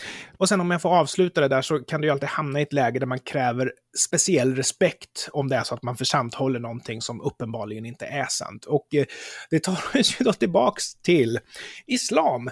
Kommer du ihåg att Glenn Hussein, han blev uthängd som rasist? Och det han hade gjort var att han på Twitter hade skrivit någonting sånt där, ha ha ha, Allah heter Glenn i Göteborg. Du, du vet, han drar ju dåliga vitsar. Och det orsakade ju total kaos. Och det var en fotboll... Det är ju, det är ju ganska roligt för att den, den är ju ganska, ganska mångbottnat det där skämtet. Alltså att Allah heter Glenn i Göteborg. Ja, exakt. Eh, för att, för att originalet är ju alla heter Glenn i Göteborg för att det var många i något fotbollslag som hette Glenn en gång i tiden. Ja. Och då har man sagt att alla som bor i Göteborg heter Glenn, men att den här botten är liksom att Allah blir. Det blir både en ordvits och att bokstavligt talat alla heter Glenn i Göteborg och därför även alla. Ja, ja alltså jag tyckte det var... Roligt skämt. Ja, roligt skämt. Ja, och dessutom ganska ett harmlöst skämt. Det, den högg ju inte på någon, men det räckte tydligen för att Hosam Aiesh, han skulle gå ut i tidningen Expressen, tror jag det var, och vråla efter respekt här. Då är ju frågan liksom, är det nu så att man odlar någonting som inte riktigt är på riktigt och man har det väldigt kärt, då kommer ju kraven på respekt tassande och då helt plötsligt kommer kravet på att man ska börja kräva att andra ska bete sig på ett visst sätt eller inte bete sig på ett visst sätt för att inte den egna världsbilden ska falla. Men eh, det som jag tyckte hände i april, det var ju att Glenn Hussein satte ju på något sätt ribban för hur försiktiga vi måste vara egentligen. Och jag tror att det förvånade väldigt många. Det var en mm. annan debatt faktiskt angående, inte riktigt corona kanske, men Anders Tegnell hade ju blivit kändis. Han var ju med i tv säkert fem timmar varje dag. Och eh, hans klädsel, alltså är Anders Tegnell underklädd, Jannik? Eh, alltså jag tycker att han klär sig som alla kuffar bör göra. Det jag minns var olika modesajter eh, för män. Så klär du dig som Tegnell. Åh herrejösses. Sektbeteendet som vi alltid faller in i i Sverige. Ja, lite konstigt. Alltså jag tror att de gör det. Jag tror ju att folk gör det. Alltså de här redaktionerna gör det som ett skämt ja. med glimten i ögat, men att folk uppfattar det som seriöst. Ja, så kan det faktiskt vara. Jag kan ju tycka att han är underklädd, för jag tycker att i hans position och när man är i tv, då ska man faktiskt dra på sig en kostym. Och han skulle kunna dra det på skatten som arbetskläder, bara köpa tre kostymer och växla mellan. Men, men han, kanske tänker, han kanske tänker att han vill vara lite som Leif GW Persson. Ja, så kan det faktiskt vara. Men jag tror att det kan finnas en annan grej här också, och jag tror att det kan vara ett uttryck för makt att kunna klä ner sig. Och det tycker jag märker med mitt jobb då. Nu går ju inte jag till det på grund av karantänen då. Men jag jobbar ju på en statlig myndighet och är det så att du är lite osäker på din position och din roll, då har du kostym. Och är det så att du ligger någonstans mitt emellan, då har du en klubbbläser och en skjorta. Men är du trygg i din position, då kan du gå dit i en urtvättad t-shirt. Liksom. Att kunna klä ner sig är ett uttryck för makt. Är det så att du är osäker, är det så att du är rädd att bli petad, ja då klär du upp dig helt enkelt för att visa att du minsann är till lags. Därför att hur du klär dig, det säger ju någonting om förhållandet du har till din publik. Mm. Ja, ja, och sen är det ju också, det, kan, det är ju ofta lite coolt att se någon som är, alltså som Steve Jobs till exempel, mm. hur han hur han klädde sig med sina sneakers och, och turtleneck och ett par gamla Levi's. Han klädde sig ju så för att han inte hade något hot hängande över sig. Han var trygg i sin roll och därför kunde han gå i kläder som var lite coola liksom. Men eh, en nyanställd vd på Microsoft har ju den mest slätstrukna kostymen i hela universum. Liksom. Ehm, men när vi ändå är inne på corona så kommer du ihåg också att det som hände där i april, det var ju att en tysk journalist skapade ju oro bland de svenska journalisterna genom att han ställde kritiska frågor på en av myndighetens presskonferenser. Och det är ju ett definitivt brott mot svenska konventionen. Alltså, vem ja, det här var är mannen som ställer frågor? det blev ju ett mysterium och tidningarna drog ju ganska hårt på det här. Det var ju ja. folk som faktiskt undrade vad är det för någon som kommer där? Och de tänkte att han var, att han var ett eh, troll som var utskickat från Ryssland. Ja, precis. Det var ju lite experter som pratade om det, att här har vi något troll. Men, men sen var han med i en intervju och jag kollade på en intervju med honom. Han var ju en helt vanlig människa. Liksom. Ja. Men, men det här, Ja, han var journalist och det här visar ju liksom på hur, hur man inte fick ifrågasätta eh, coronahanteringen i början på pandemin. Det var liksom, man fick inte göra det. Nej, men det handlar inte bara om det. Du har rätt. Men det finns en aspekt till här och det är ju att journalister är ju myndigheternas och maktens sekreterare. Ja, som samtidigt ska granska makten. Ja, som ska granska makten. Och de ska inte vara sekreterare. Men det är ju där vi har landat i Sverige idag. Det är därför mm. Ja, men alltså, de, de, är ju de facto deras sekreterare idag, ja. men de ska granska makten. Men det är därför som alternativmedia kan ha en uppfriskande roll, kan nästan elda på gammelmedia i, i röven, ursäkta uttrycket, som typ Samhällsnytt och de här. Men jag tycker ändå att gammelmedia har lyckats ganska bra ja. med att stigmatisera just Samnytt och, och de här tidningarna så att man ska mm. automatiskt avfärda dem som, som, som fake news när man ser rubriken, att ja. man tar till sig. Och, och det, det kanske är bra, därför att eh, de där alternativmedia i den genren är ju slaskmedia. Men det kommer ju också ny alternativmedia som inte är slaskmedia. Och vi nämnde väl kanske Kvartal här till exempel. Och du har och du har en ny som är på gång. Jag kommer tyvärr inte ihåg vad den heter. Nyheter idag, de har ju lyckats eh, rätt bra under året och till 2019 också att liksom få legitimitet och eh, komma bort från den här stämpeln genom att SVT och Aftonbladet Expressen har, har liksom refererat till deras avslöjanden och de har gjort några stora avslöjanden under ja. året. Så att jag skulle vilja säga att, att, att nyheter idag också eh, börjar närma sig, alltså de har lite mer, mer nykter nyhetsklassificering och, och, och journalistisk relevans alltså när de väger nyheter som kanske inte Samnytt har ibland. Jag och, håller inte med. Jag tror att de är ju duktigare på att pricka in som du säger, men det betyder inte att de håller på att vinna acceptans, utan det är ju faktiskt så, precis som jag sa först, att de här eldar ju gammelmedia i röven det är ju bara ett uttryck för att när de väl lyckas pricka in en riktigt relevant nyhet, då måste gammelmedia förhålla sig. Men det betyder inte att man skänker acceptans till tidningen. Det betyder ju bara det jag sa, att de konkurrerar med gammelmedia. Så att de är... Jo, men jag tror, jag tror aldrig att det skulle ske Nej. att SVT skulle referera till en artikel från Samnytt. Det kanske har hänt, jag vet inte, men jag tror inte att det kommer att ske eller har hänt. Nej. För det är ju Sverigedemokraternas tidning liksom. Ja, ja. Eller jag vet inte. Alltså, Nej, som sagt, vi, vi får ju seriösare uppstickarmedia här, så jag, jag, är inte orolig. Det, det som jag snarare är orolig för, det är ju att vi gör en för stark institution av framförallt public service, men även då regimvänlig gammelmedia, såsom Dagens Nyheter till exempel. Det, det oroar mig mer för klimatet. Därför att de här uppstickarna som är liksom rasistvinkeln och allt vad det är för någonting, folk skådar igenom det. De som vill ha det, de frotterar sig och gottar sig i det här och de som vill ha seriös media, de genomskådar det där. Så jag, jag tycker att det är självreglerande. Jag är inte orolig för dem. Och de två bästa uppstickarna under 2020 så vill jag ju påstå att det eh, finns en podcast som heter Samtal och en som heter Generation YX. Jag tror mm. att du är benägen att hålla med mig om att det är två bästa. Och apropå samtal, hade ni några gäster i april? Ja, det fanns ingen anledning att ligga på latsidan under april. Den första april, den stora skämtdagen, när alla för övrigt skämtade om att de hade corona, mm. så var Roger Salström med. Ah, ja. eh, och han är ganska stor influencer inom citattecken undervärlden eller mörka sidan, slutcitat, då för att han har ha liksom hållit på mycket och influera i Sverigedemokratiska kretsar och direkt som motpol till honom så hade jag Henrik Johansson och de har haft lite mm. öppna konflikter på internet så det var kul och Henrik Johansson är då med i podcasten Haveristerna och han är den andra haveristen som var med och eh, det var ett jättetrevligt samtal, en dalmas och jobbar inom fackföreningsrörelsen. Och sen hade jag med det då tills största samtalet som under nästan hela 2020 var det med streamade, det var Aron Flam. Mm. Och det var ju då innan han blev polisanmäld. ja. för, för det här. Så det var ganska kort efter som de kom och tog böckerna av honom. och det fick vi se mycket av under 2020. Sen hade jag med Emma von Linné som är aktivist för sexarbetares rättigheter. Mm. Ett intressant samtal för de som är intresserade av hur svensk lagstiftning kan bli i praktiken när det kommer till till exempel det här. Sen hade vi med Mattias Svensson. Oh. Det var under tiden som han höll på att skriva sin bok som han har släppt nu i slutet av året. Mm. Han är kulturskribent och författare, klassisk liberal och det här var då första samtalet på länge, kommer jag ihåg. Det här var inspelat redan i februari, så vi nämnde inte ens corona. Nej. Vilket jag tror att var ganska skönt, för att det blev väldigt mycket corona under april. Så det var de fyra gästerna som var med under april. Ja, men då måste jag ju säga det innan vi lämnar april. Det var ju att det var då vi fick lära oss att Beredskapsmuseet, samling arslen som driver den. Mm. Ja, men då så, då kör vi väl på med maj.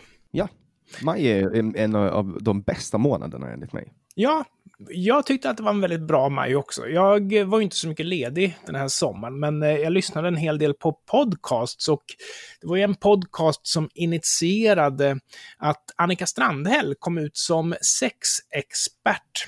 Och det hon påstod det var att det finns ingen skillnad mellan manlig och kvinnlig sexualitet. Och jag tror att förmodligen så vet hon att det här inte riktigt stämmer, men anledningen till att det var viktigt att påpeka det var för att det var Hanif Bali som hade aktualiserat frågan med en tweet. Och grejen var den, jag kommer faktiskt inte ens ihåg vad Hanif Bali skrev, men det är ju faktiskt så att det finns en väldigt stor skillnad mellan manlig och kvinnlig sexualitet. Och då har ju det här med sexual economics, att det helt enkelt kostar mer för en kvinna att alstra barn, vilket gör att kvinnor är lite mer selektiva i hur mycket sex de har och med vem. Och på statistiken så kan vi då konstatera det att till exempel homosexuella män har väldigt ofta sex med varandra eftersom ingen av dem i förhållandet då har den här med sexual economics att behöva tänka på. Medan till exempel homosexuella kvinnor har sex väldigt sällan med varandra därför att det är två stycken då som är biologiskt hardwired till att vara ganska stränga när det gäller val av sexpartner på grund av att de är kvinnor. Så det finns en ganska stor skillnad i mäns och kvinnlig sexualitet. Det finns en stor skillnad i vad vi tänder på också, att män kan vara Sen mer tänker. Jag att det kan ju vara kanske lite lättare för mm. killar att, att uh, få uppleva själva extasen, då, mm. det vill säga orgasmen. Ja. Brukar det ju vara i allmänhet, tror jag. jag mm. vet inte. Men det blev så intressant här, för det var till och med så att viss media hakade på så att ja, experten kan ge Annika Strandhäll rätt. Och såna här saker skriver de ju. Därför att det är ju tydligen viktigare att hålla med rätt läger än att faktiskt ha koll på sakfrågan. Så man lärde sig väldigt mycket om svensk flockmentalitet när Annika Strandhäll började prata sex på Twitter helt enkelt. Ja, och det är ju lite roligt att hon då helt plötsligt är sexexpert med tanke på att hennes ministär i den socialdemokratiska regeringen, regeringen Stefan Löfven 2, är socialförsäkringsminister. Ja, ja. Och en av de grejerna som hände i maj som på något sätt aktualiserade den här frågan. Apropå att män och kvinnor har samma sexualitet, så var det just en man, en matprofil, som åkte fast för sexköp. Jag tycker inte vi säger hans namn. Alla vet ju vem det är redan, men jag respekterar att du inte vill säga hans namn. Ja. Så vi säger inte hans namn, vi säger bara matprofilen. Ja, precis. Och eh, tror du att det var en slump att det var just en man? Nej, jag tror att det här är ytterligare ett exempel på att det finns skillnad mellan mäns och kvinnors sexualitet. Män tenderar att vara sexköpare i betydligt högre utsträckning än kvinnor. Mm. Och i Sverige så är ju sexköp någonting dåligt och därför är män enligt lag mer kriminella när det kommer till sexköp. Ja, och dessutom är det ju så att den som säljer sex begår ju inte ett brott, utan vi har ju en svensk modell som är en så kallad asynkron sexköpslag, vilket betyder att om två personer gör upp om att nu ska den ena sälja sex till den andra, så är det bara den som köper sex som begår ett brott. Man borde ju då kunna tänka sig att den som säljer sex har viglat. Men så ska man alltså inte se det i Sverige och det är därför det är en asynkron sexköpslag, att det är bara den ena parten som begår ett brott. Och där eh, hade jag ju, som jag sa, att i maj, eh, april ett samtal med Emma von Linné som jobbar som sexarbetare och mm. där kan man lyssna lite på för det var ju väldigt aktuellt under hela våren, det här med den här sexköpsskandalen och så. Ja. så att där, om, om, om den som, som inte har hört det här samtalet och tycker att det här är ett spännande ämne får gärna gå in och lyssna på det samtalet med Emma von Linné som jobbar som sexarbetare. Mycket bra. Och jag vet inte vad hon står, för jag har inte hört det programmet. Men jag vet att en enig expertkår, som alltså inkluderar WHO, Amnesty, Human Rights Watch, RFSL och så vidare, tycker att den svenska modellen är dålig. Och det är väl förmodligen för att de har mer kvinnans perspektiv, att det blir farligt för kvinnan att hon måste vara verksam i ljusskygga miljöer och sådana här saker. Så jag tror att det är därför man tycker att det är dåligt. Sen har vi också den här delen som, som också framkommer i samtalet med Emma von Linné, att det finns liksom inget sätt som en sexarbetare kan skatta för det finns liksom ingen, ingen nummer för vilken verksamhet mm. sexförsäljning ingår i.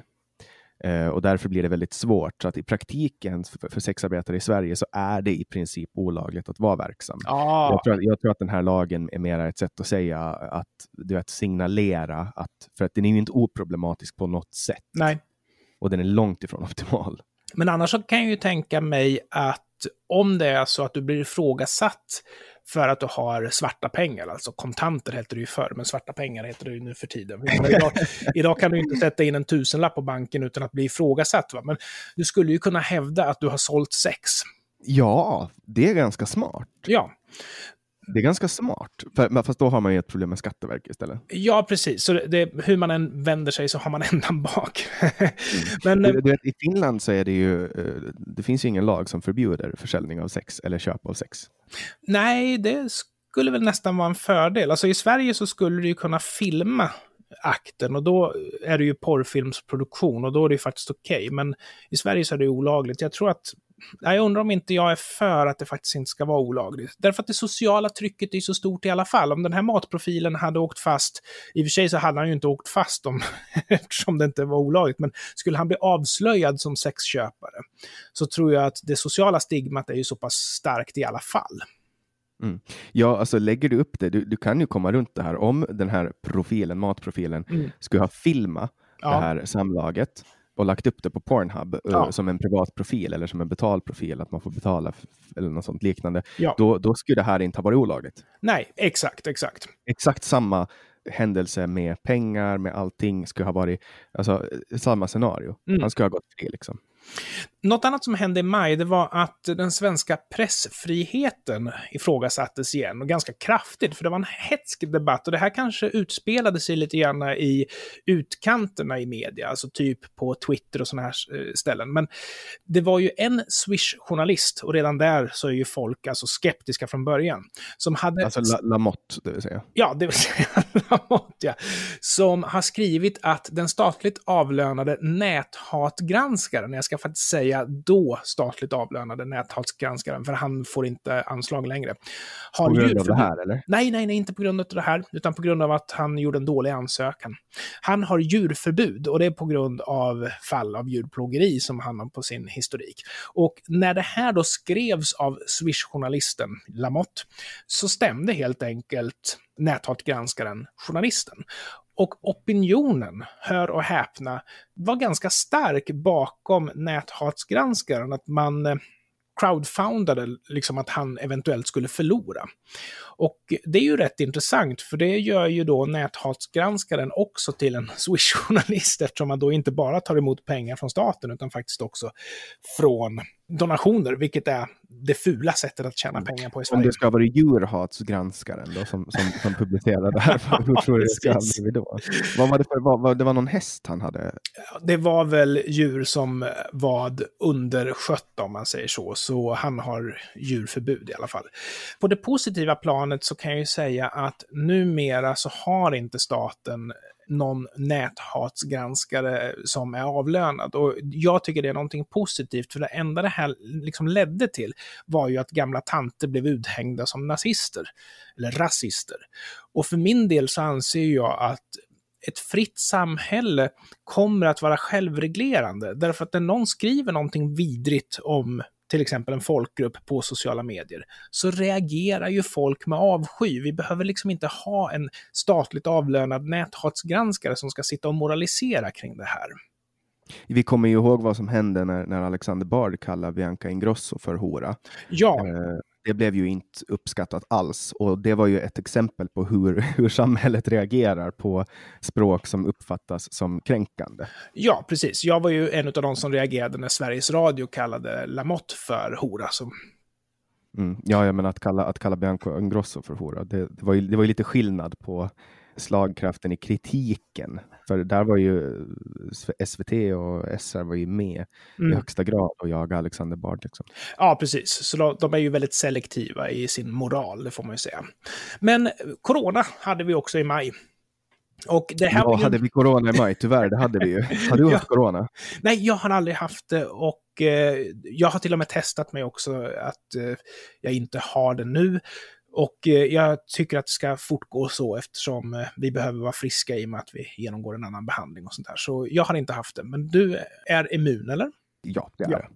Trump, han gick ut i maj och sa att eh, man ska, kanske skulle testa att injicera desinfektionsmedel mot corona. Och jag tror att han pratade väl fritt från hjärtat, men med rätta så blev han ju väldigt hånad över det här. Sen fanns det ju vissa lärdomar man kunde dra av det där, men det var till och med de som amerikaner som faktiskt injicerade desinfektionsmedel och liksom fick akutvård. Åtminstone var det ett rykte som sa så. Men då ska vi komma ihåg att du och jag, Jannik, har ju pratat om eh, kolloidalt silver och såna här saker, vilket är desinfektionsmedel. Samtidigt som Donald Trump då tipsar om det här så tipsar ju Sara Öberg, hälsoexperten då, och alternativmedicinaren om att man ska köpa sånt där och dricka mot lite allt möjligt. Och det som vi inte riktigt var tydliga med när vi diskuterade det här sist, eftersom vi, vi hade ju olika poänger i huvudet här. Du påpekade att kolloidalt silver är ett miljögift och att det är bakteriedödande. Och vi konstaterar väl båda två att du till exempel inte får använda det annat än i industriellt bruk. Du får till exempel inte i din egen tvättmaskin använda det för att desinficera kläder. Jag har för mig att, att jag sa att man får använda det inom sjukvården. Du får använda det inom sjukvården, korrekt. Jag har ingen minne av att jag har påstått att det är ett miljögift, för det är ju bara joniserat silver. Det var jag som sa, men, men det, det är giftigt i alla fall. Mm. Och eh, det är också så att du dricker ju det här mot allt möjligt, men det jag vill påpeka påpeka då, det är att när du köper kolloidalt silver i till exempel en djurhandel eller hos kvacksalveriapotek eller något sånt där, så är det vatten du köper. Det är inga silveratomer i vattnet. Det är därför du kan dricka det. Det är alltså det som kallas för homeopatiskt kolloidalt silver. Bara så att vi har det utrett. Men vi var väldigt snabba på att håna Donald Trump, men vi var, var, inte så intresserade av att städa upp framför egen dörr här. Nej, men alltså, jag, vill ju, jag vill ju ändå påpeka att det där med Donald Trump, det, det måste ju vara en av de dummaste sakerna som sades under hela året. Ja. Alltså, hur, hur, hur mår man i hjärnan om man gör en sån där blunder, att man föreslår att man ska injicera det? Alltså, han, han höjden av dumhet. Det gick ju av... sällan bra för Donald Trump när han talade och tänkte fritt. Nej, det går, nej, nej, han är inte så jättebra på just de sakerna. Nej. Vad hände i podcastens samtal då? För ni hade gäster även i maj. Ja, det hade vi. I maj träffade jag Martina Johansson som är författare, civilingenjör och eh, håller på med ketogenkost, en sak som jag är väldigt intresserad av och håller på med mycket det var intressant. Vi pratade om LCHF och hormoner och, och, och, liknande. Jag tycker att kost och sånt är väldigt spännande.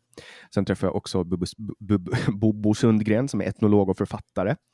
Eh, han är också ett, var, han är före detta nättroll och han är ett medium och här spår han mig, för jag får kontakt med en en gammal eh, lärare från gymnasietiden och det är lite spännande. Det är en rolig upplevelse. Jag vet inte hur han lyckades få till det, eh, om han bara var helt pricksäker eller om han faktiskt är ett medium. Ni får lyssna på det samtalet. Sen har vi också då som motpol till Martina, Martina Johansson hade med Jakob Gudiol som jag har läst mycket av. Han är författare, sjukgymnast och han är master i sports science med inriktning sportmedicin. Han driver sajten träningslära och tyngre. Eh, skriver för tyngre.se väldigt spännande och intressant samtal där om kost och träning.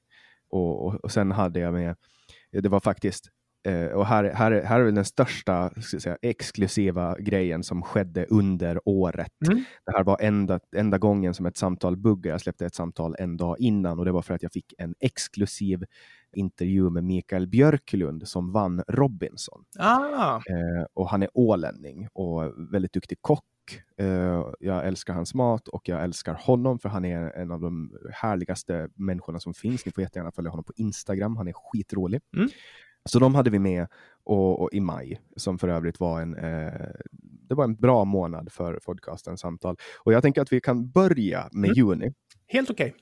I juni hade jag med Tino Sanadadji, mm. som är doktor inom nationalekonomi och han har skrivit den här bok, mass, boken Massutmaning. Det var ett, ett otroligt samtal där jag fick han är en av de smartare människorna jag har, har samtalat med. Alltså det var så intressant att klippa det här samtalet för att han kunde gå in på en bisats, han kunde gå in på ett ämne men ändå hålla liksom flera parallella ämnen uppe samtidigt och han kom ihåg exakt var han slutade. Så det var väldigt intressant. Det är väldigt många som har lyssnat på det. Det är ett av de mest streamade samtalen. Jag tror att det för närvarande ligger på femte plats på de mest streamade. Kul! Ja, sen träffade jag också Myra Åbäck Örman i juni. Det släpptes den 10 juni då och hon var den tredje haveristen. Efter det här så har hon slutat i haveristerna. Uh, och hon, vi pratade, det var ett intressant samtal och, och hon har då släppt en bok på Timbro. Och med, I och med att hon är vänster så var det jättekonstigt att hon släppte den på Timbro, så det hade vi lite roligt åt. Sen spelade jag in med Olof Ehrenkrona som har jobbat uh, som diplomat då Uh, han är författare, företagare, ledarskribent och expert i globaliseringsfrågor. Han har tidigare jobbat i staben åt Carl Bildt. Mm. Uh, på utrikesdepartementet har han också jobbat. Så han var lite av en, vad ska man säga, en möjlig väg in till att träffa min drömgäst Carl Bildt. Tyvärr så, så har jag inte fått till det med Carl Bildt, men jag hoppas. Ett intressant samtal med Olof Ehrenkrona som också har varit Ålands eh, högsta, eh, alltså han jobbade på motsvarigheten till ambassaden och konsulatet Jätteintressant samtal. Träffade också Magnus Linton, en författare som jag ser upp till väldigt mycket. Han har skrivit en bok som heter Knark, en svensk historia, där han går igenom svensk narkotikapolitik genom åren. Mm. Uh, han har också skrivit flera uppmärksammade reportageböcker. Uh, och han, det var jätteintressant. Han är för detta syndikalist. Han var syndikalist när han var yngre och han är, han är vänster. Så att en av, ah. en av, av, av, inte så jättemånga vänster som har varit med. Det var de som kom i juni. Var det tre samtal i juni? Nej, det var fyra samtal i juni. Ja, men mm. alltså, inte illa måste jag säga. Ja, det, var, det var faktiskt bra. Och alla de här samtalen spelades in remotely för att det var ju väldigt mycket corona. Så alla de här är helt digitalt inspelade. Och, alltså och någonting annat som hände i juni, det var ju att opinionen började skrika efter en smalare åsiktskorridor. Vi kände oss väldigt förvirrade och det här tog sig uttryck bland annat genom att världen gick miste om Mats Skogskär som berövades alltså sin roll som ledarskribent och det var för att han hade skrivit något olämpligt på Twitter. Och han hade kritiserat vänsterns hyllningar till BLM-upploppen i USA. Det var ju den här George Floyd-historien där som skapade upplopp med hashtaggen Black Lives Matter. Och det gick ju ganska vilt till. Och jag tyckte de där upploppen var ganska otäck om jag ska vara ärlig, därför att det var ju personer som själva kanske var svarta som blev slagna och sådär, som kom i vägen för den här mobben. Men det var känsligt att kritisera, för det var ju, BLM var ju en god sak. Och då när han kritiserade vänsterns hyllningar på ett ganska spydigt sätt i USA då, så blev han helt enkelt av med sitt jobb som ledarskribent. Och det var många som gnuggade händerna åt det här, att ja, då lär han sig att inte ventilera sina åsikter. Och ungefär som när Hanif Bali fick ta Twitter-paus, det här var ganska länge sedan, men då kom ju det till och med upp i Aktuellt på nyheterna på SVT. Och de ganska liksom hånfullt och nästan lite klappande på huvudet kommenterade det här att ja, nu får inte han twittra längre. Jag tyckte det var synd att se Mats Skogskär försvinna, för jag tyckte hans texter var bra. Mm. Och det här var ju mycket BLM under den här tiden. Det var mm. ju George Floyd dog till fölld av uh, strypning efter att en polis har satt sig på hans ryggrad yes. uh, under ett försök att arrestera honom. Uh, I USA det här ledde till massiva demonstrationer överallt. Folk ignorerade att det var corona, träffades i stora mm. folksamlingar, hade våldsamma upplopp. Det var mycket våldsamheter, kravaller. I USA var det till och med plundring av butiker och så vidare. I Sverige så var det liksom, det blev väldigt tudelat. Folk tyckte Mm. att det var jätte, jätteviktigt att följa eh, coronarekommendationer, men man tyckte också att det var jätte, jätteviktigt att demonstrera fysiskt och inte digitalt. Och därför gjorde folk det. Ja, Jag kommer ihåg den här händelsen med polisen till exempel, som gjorde det här BLM-märket och, och så vidare. Jag vet inte vad som har hänt. symboler. Jag vet inte vad som har hänt med henne efteråt, om hon har fått fortsätta eller vad som... ja men hon rullar Men nog på. Jag tror det där betraktades som ganska harmlöst om jag ska vara ärlig.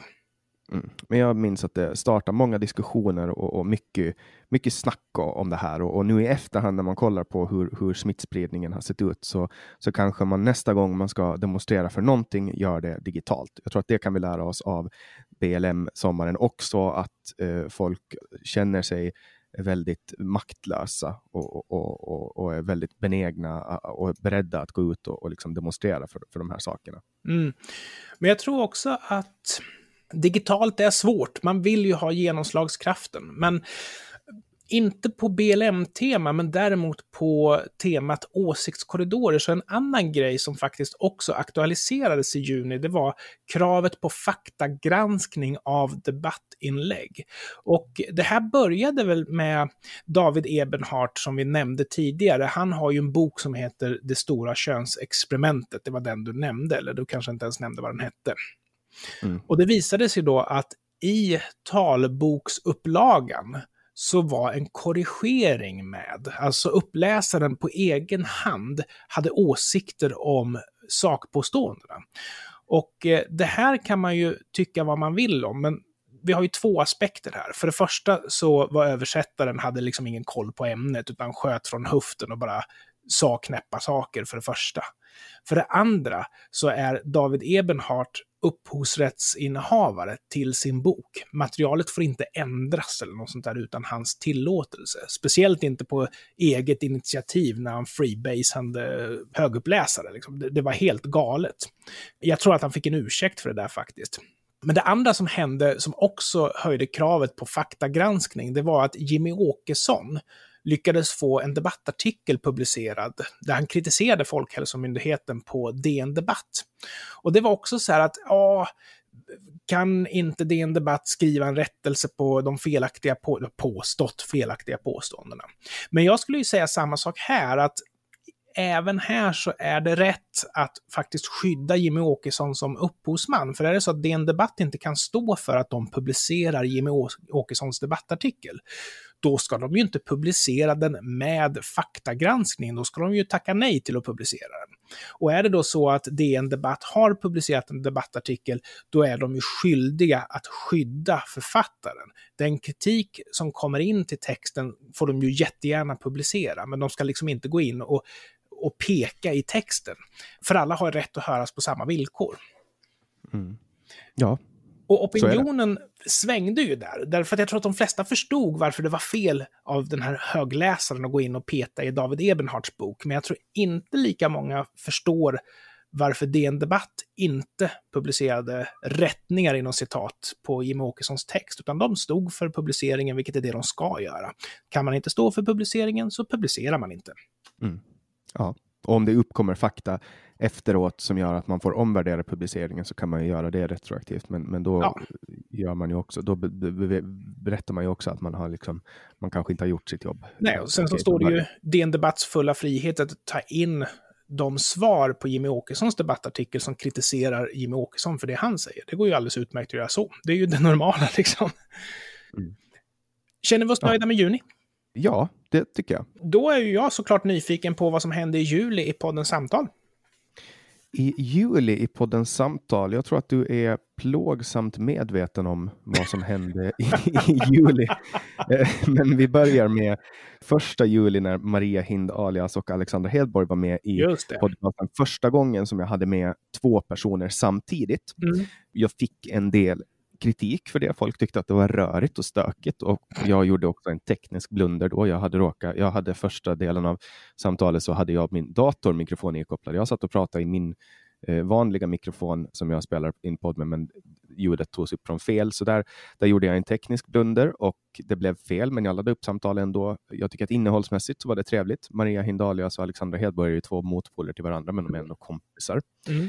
Eh, Alexandra då som gav mig corona, hon är moderat och Maria Hindalias är socialdemokrat. Mm. sen i juli så hade jag med mig den mycket eminente Anders Hesselbom. Ja, han är ju underbar. Ja, ja han, han var riktigt nice. Jag fick eh, numret eh, av en lyssnare, tyckte han var intressant och ringde upp honom eh, när han satt och körde bil och han tackade ja. Det här ledde ju sedermera då till att vi, ett, ett eh, missbildat barn föddes, det vill säga podcasten Generation EX som ni hittar på www.genix.se. Jäklar vad jag eh, skröt för min fru. Nu, det där var Jannik från podden Samtal. ja, det är, det, är, det är, för mig är det där jättehedrande att du tycker att mina poddar är bra. Ja. Och, och, nu, nu är vi kollegor kan man mm. säga och vi har aldrig träffats. Nej. Vi har aldrig träffats. Nej, coronan har ju inte hjälpt till på den punkten heller, så Ja, jag hade mm. stora planer för december som stiftades i somras, så jag tänkte att nu ska allt vara över, men nej. Mm, nej, och, men, men uh, under 2021 så kommer vi sannolikt att kunna träffas. Allt annat vore skandal. Mm. Och sen i juli då, 15 juli träffade jag Per Brinkemo. Det här var också ganska roligt att jag hade med honom just här, för bara några, några veckor efter det här så blev ju han han, fick, han blev förlåten av det svenska samhället eh, för sin stora citationstecken tabbe, slutcitat. Ja.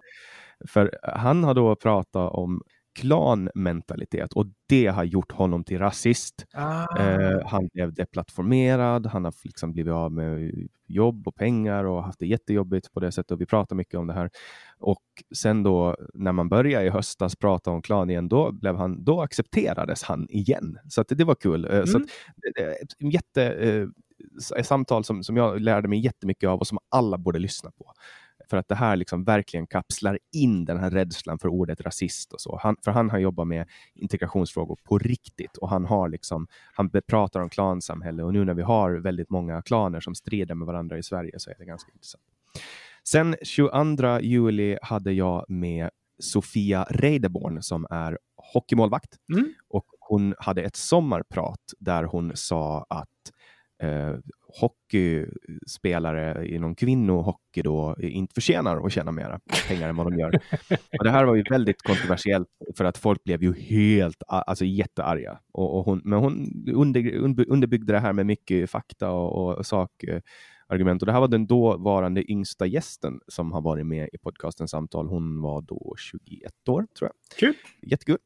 Och i juli hade jag Kai Remme som är major, eller som, ja, han är major i svenska flygvapnet då, och försvarspolitisk talesperson i partiet med borgerlig samling. Ah. Och det var ett intressant samtal. Vi tog lite, vi pratade mycket försvarspolitik och det var intressant. Jag tycker att det var, det var, ett, det var också ett väldigt intressant samtal. Och det var de som jag hade med i juli. Så, Vad hände i juli då, Anders? Så juli var alltså lika prominent som vanligt i eh, nästan lite extra prominent då. Får man... Nej, men eh, det vi andra diskuterade, jag får säga, det var ju det här med historier om lärare som får repressalier efter att ha tillrättavisat elever började på att dyka upp. Och det var bland annat någon som hade blivit åtalad för att han hade flyttat undan en elev som medvetet ställde sig i vägen. Det fanns någon annan som hade blivit åtalad för att ha utvisat en elev som störde och sådana här saker. Så, alltså utvisa ur Sverige? nej, utvisat ur klassrummet. Och eh, det här är ju alltså standardåtgärder från den... Säger man inte avvisad? Avvisa, tack så mycket. Det här var ju standardåtgärder på den tiden jag gick i skolan, att om det var någon som medvetet förstörde lektionen för alla andra, då valde man inte att ställa in lektionen, utan då valde man att avvisa personen som störde. Och jag, själv... jag, kan lova, jag kan lova dig att Svensson blev avvisad väldigt ofta under lågstadiet. Det lät inte bra. ja, jag, jag satt väldigt mycket utanför ja. eh, klassrummet för att jag pratade och stökade väldigt mm. mycket. Mm. Och jag tror att opinionen nu börjar faktiskt på att vända till lärarnas favör, för det var en väldigt stark opinion som helt enkelt tyckte att lärarna inte ska lägga sig i när elever stör. Och du hade ju till och med den här debatten om att man skulle blåsa dem i ögat och man ska vara lågaffektiv och allt vad det var för någonting. Så, så det, det var en intressant debatt, men jag tror nog att förnuftets röst kommer att vinna i långa loppet här, det verkar så. Och som kölvatten efter Black Lives Matter så finns det en opinion i Sverige som kräver att gammal konst ska plockas bort. Och jag tror att man hade till exempel en namninsamling för att få bort Linnémonumentet eh, som står i Humlegården då, med 1600 underskrifter eller något sånt där. Och vad finns det då för incitament att ta bort Linné? Jo, för att få bort gammal konst så säger man i Linnés fall att ja, men han var rasist. Så det ryktet börjar spridas. Och Bilan Osman som är debattör, hon kallade till och med Linné för rasismens stamfader. Det snällaste man kan säga om Bilan Osman, det är historierevisionism. Det är klart att värderingar förändras över tiden och ingen är ju felfri. Men Carl von Linnés gärning har så väldigt lite med just rasism att göra, men det var väl det här med klassificeringar som skavde lite grann. Det var en väldigt förvirrad debatt och eh, jag kommer också ihåg att vi hade en riktig blunder på Sveriges Television och det här var Moderaternas migrationspolitiska talesman som debatterar migrationspolitik med Morgan Johansson. Då var det så här att Johansson, han skulle inte ställa upp om det inte var så att han skulle skyddas ifrån att det skulle vara just en debatt. Så man fick alltså inte ställa motfrågor till varandra, utan det skulle vara ett samtal, ett modererat samtal. Och Sveriges Television, istället för att be Morgan Johansson att dra dit peppan växer, så ställer de upp och då skyddad av formatet så sitter Morgan Johansson och gör direkt galna påståenden om sina meningsmotståndare, om oppositionen. Var på SVT räcker upp fingret och säger nej, ni får inte svara för det här är inte en debatt. Så SVT valde alltså att ställa upp på de här ganska befängda kraven. Tror du att Jimmy Åkesson hade fått igenom det? Det är jag väldigt osäker på. Och hur rationaliseras det här då? För både SVT och Morgan Johansson har ju en väldigt stark fanbase. Jo, det var så här att Morgan Johansson satt inte med i migrationskommittén. Och det finns tydligen någon slags regel i Sverige som säger att den som ska debattera migrationspolitik men inte sitter på migrationskommittén måste få tala ostört och oemotsagt. Den regeln tror inte jag de själva kände till innan de hänvisade vem, till den. Men... Vem har kommit på den regeln? ja, det, Morgan Johansson själv hänvisade ju till det på Twitter att nej, men jag sitter ju inte i migrationskommittén. Nej, men ja, ja. Ja, då så. men det vet ju alla, det är ju sedan gammalt. Det vet ja, precis. Nej, så, så återigen en chans att aktualisera frågan om att kanske lägga ner Sveriges Television helt enkelt.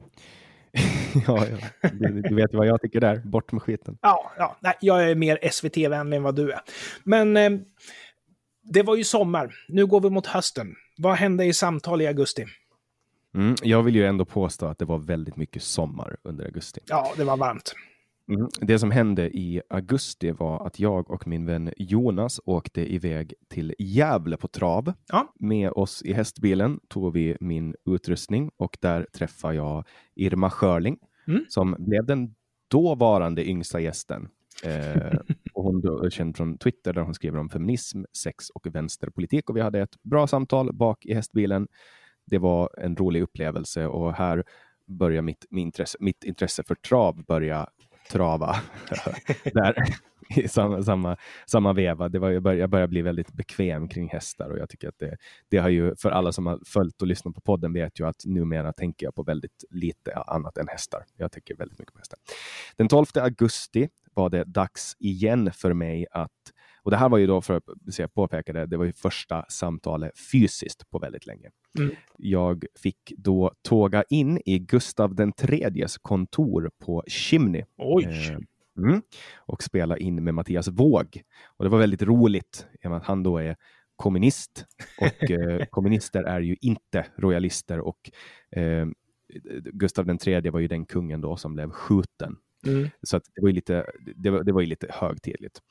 Uh, intressant samtal. Uh, visar sig att alltså, jag stödjer ju den, den formen av kommunism som, som Mattias Våg uh, uttrycker inom ramen av det fria samhället som jag upplever att det är ett fritt samhälle där till exempel folk som Mattias Våg får starta ett eget litet samhälle någonstans ja. så länge han inte tvingar in folk i det. Ja. Och sen vidare då i Gustav den tredjes kontor dagen efter så träffar jag Mustafa Panshiri mm. som är före detta polis då och integrationsföreläsare och han har varit, han har varit medförfattare till boken Det lilla landet som kunde som kom ut 2017. Det här var också ett jätteintressant samtal där jag lärde mig väldigt mycket om Afghanistan och deras kultur.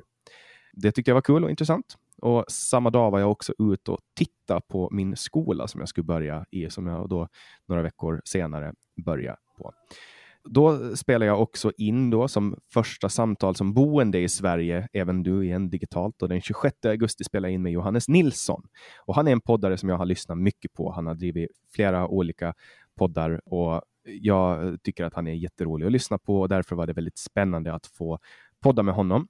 Han skriver för sajten Nyheter idag och den podden som jag har lyssnat på är Magister. Den är avpublicerad, den finns inte längre. Men, mm. men uh, det är också ett samtal som var intressant för mig.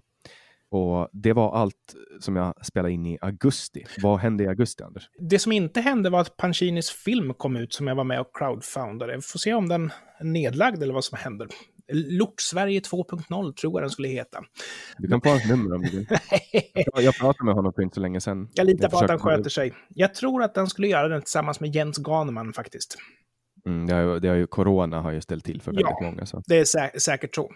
Nej, men jag ska fatta mig kort om augusti, för vi har en spännande december framför oss. Men eh, om jag ska säga någonting som hände i augusti så var det ju då Dan Park, som för övrigt är en gammal gäst till dig, sökte tillstånd, som du inte har nämnt än, Nej, men det är på grund av att han blev gäst efter det här. Just det.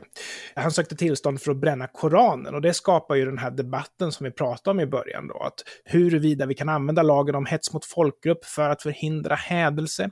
Och för att kunna göra det så måste man ju koppla ihop religionsfrihet med rasism. Och det gör ju gärna Anders Lindberg på Aftonbladets ledarsida, att eh, koranbränning är rasism.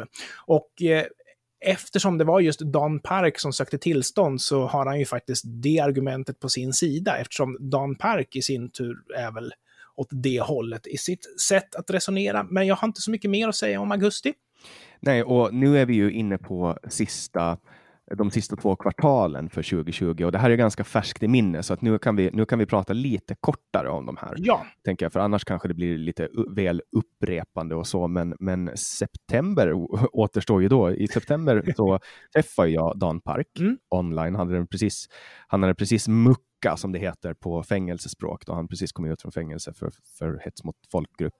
Och då mm, pratade vi om den inställda koranbränningen och det var mm. lite intressant för mig. Det var ett det var clusterfuck för mitt sinne att prata med honom.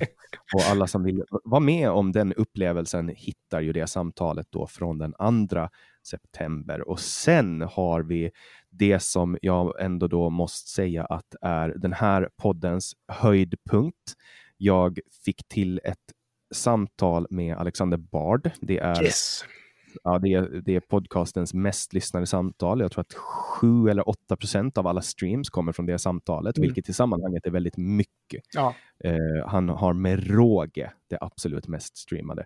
Eh, och han är ju då som många vet, han är en av Sveriges kändaste personer. Han, han, han är filosof, musiker, debattör och författare och han har då skrivit en bok som heter Digital libido som jag läste inför det här samtalet och som jag tyckte var jättesvår. Men lyssna på det samtalet om ni vill.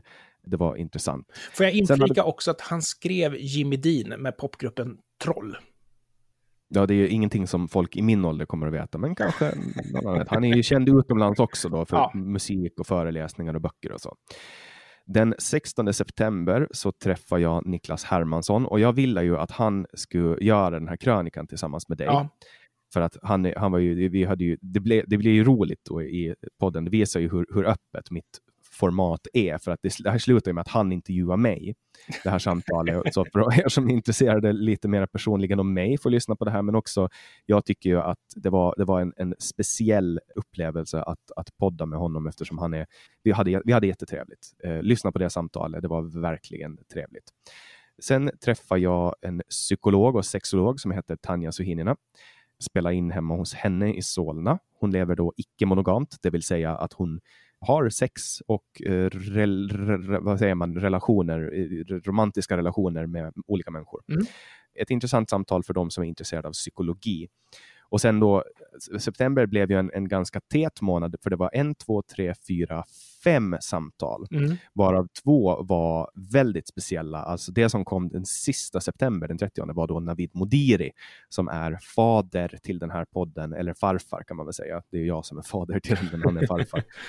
Min inspiration till att starta den här podden kom därifrån. Jag fick möjlighet att spela in den här i hans studio med hans mikrofoner och vi hade en riktigt trevlig stund. Så det var, det var för mig var det ett breakthrough att få göra det här. Det kändes verkligen, eh, det, var, det var heligt mm. att, att mm. spela det här samtalet. Så att september är ju min bästa månad någonsin för samtal. Eh, samtal var ju då en av de mest streamade och låg på topplistorna för min kategori, eh, samhälle och kultur.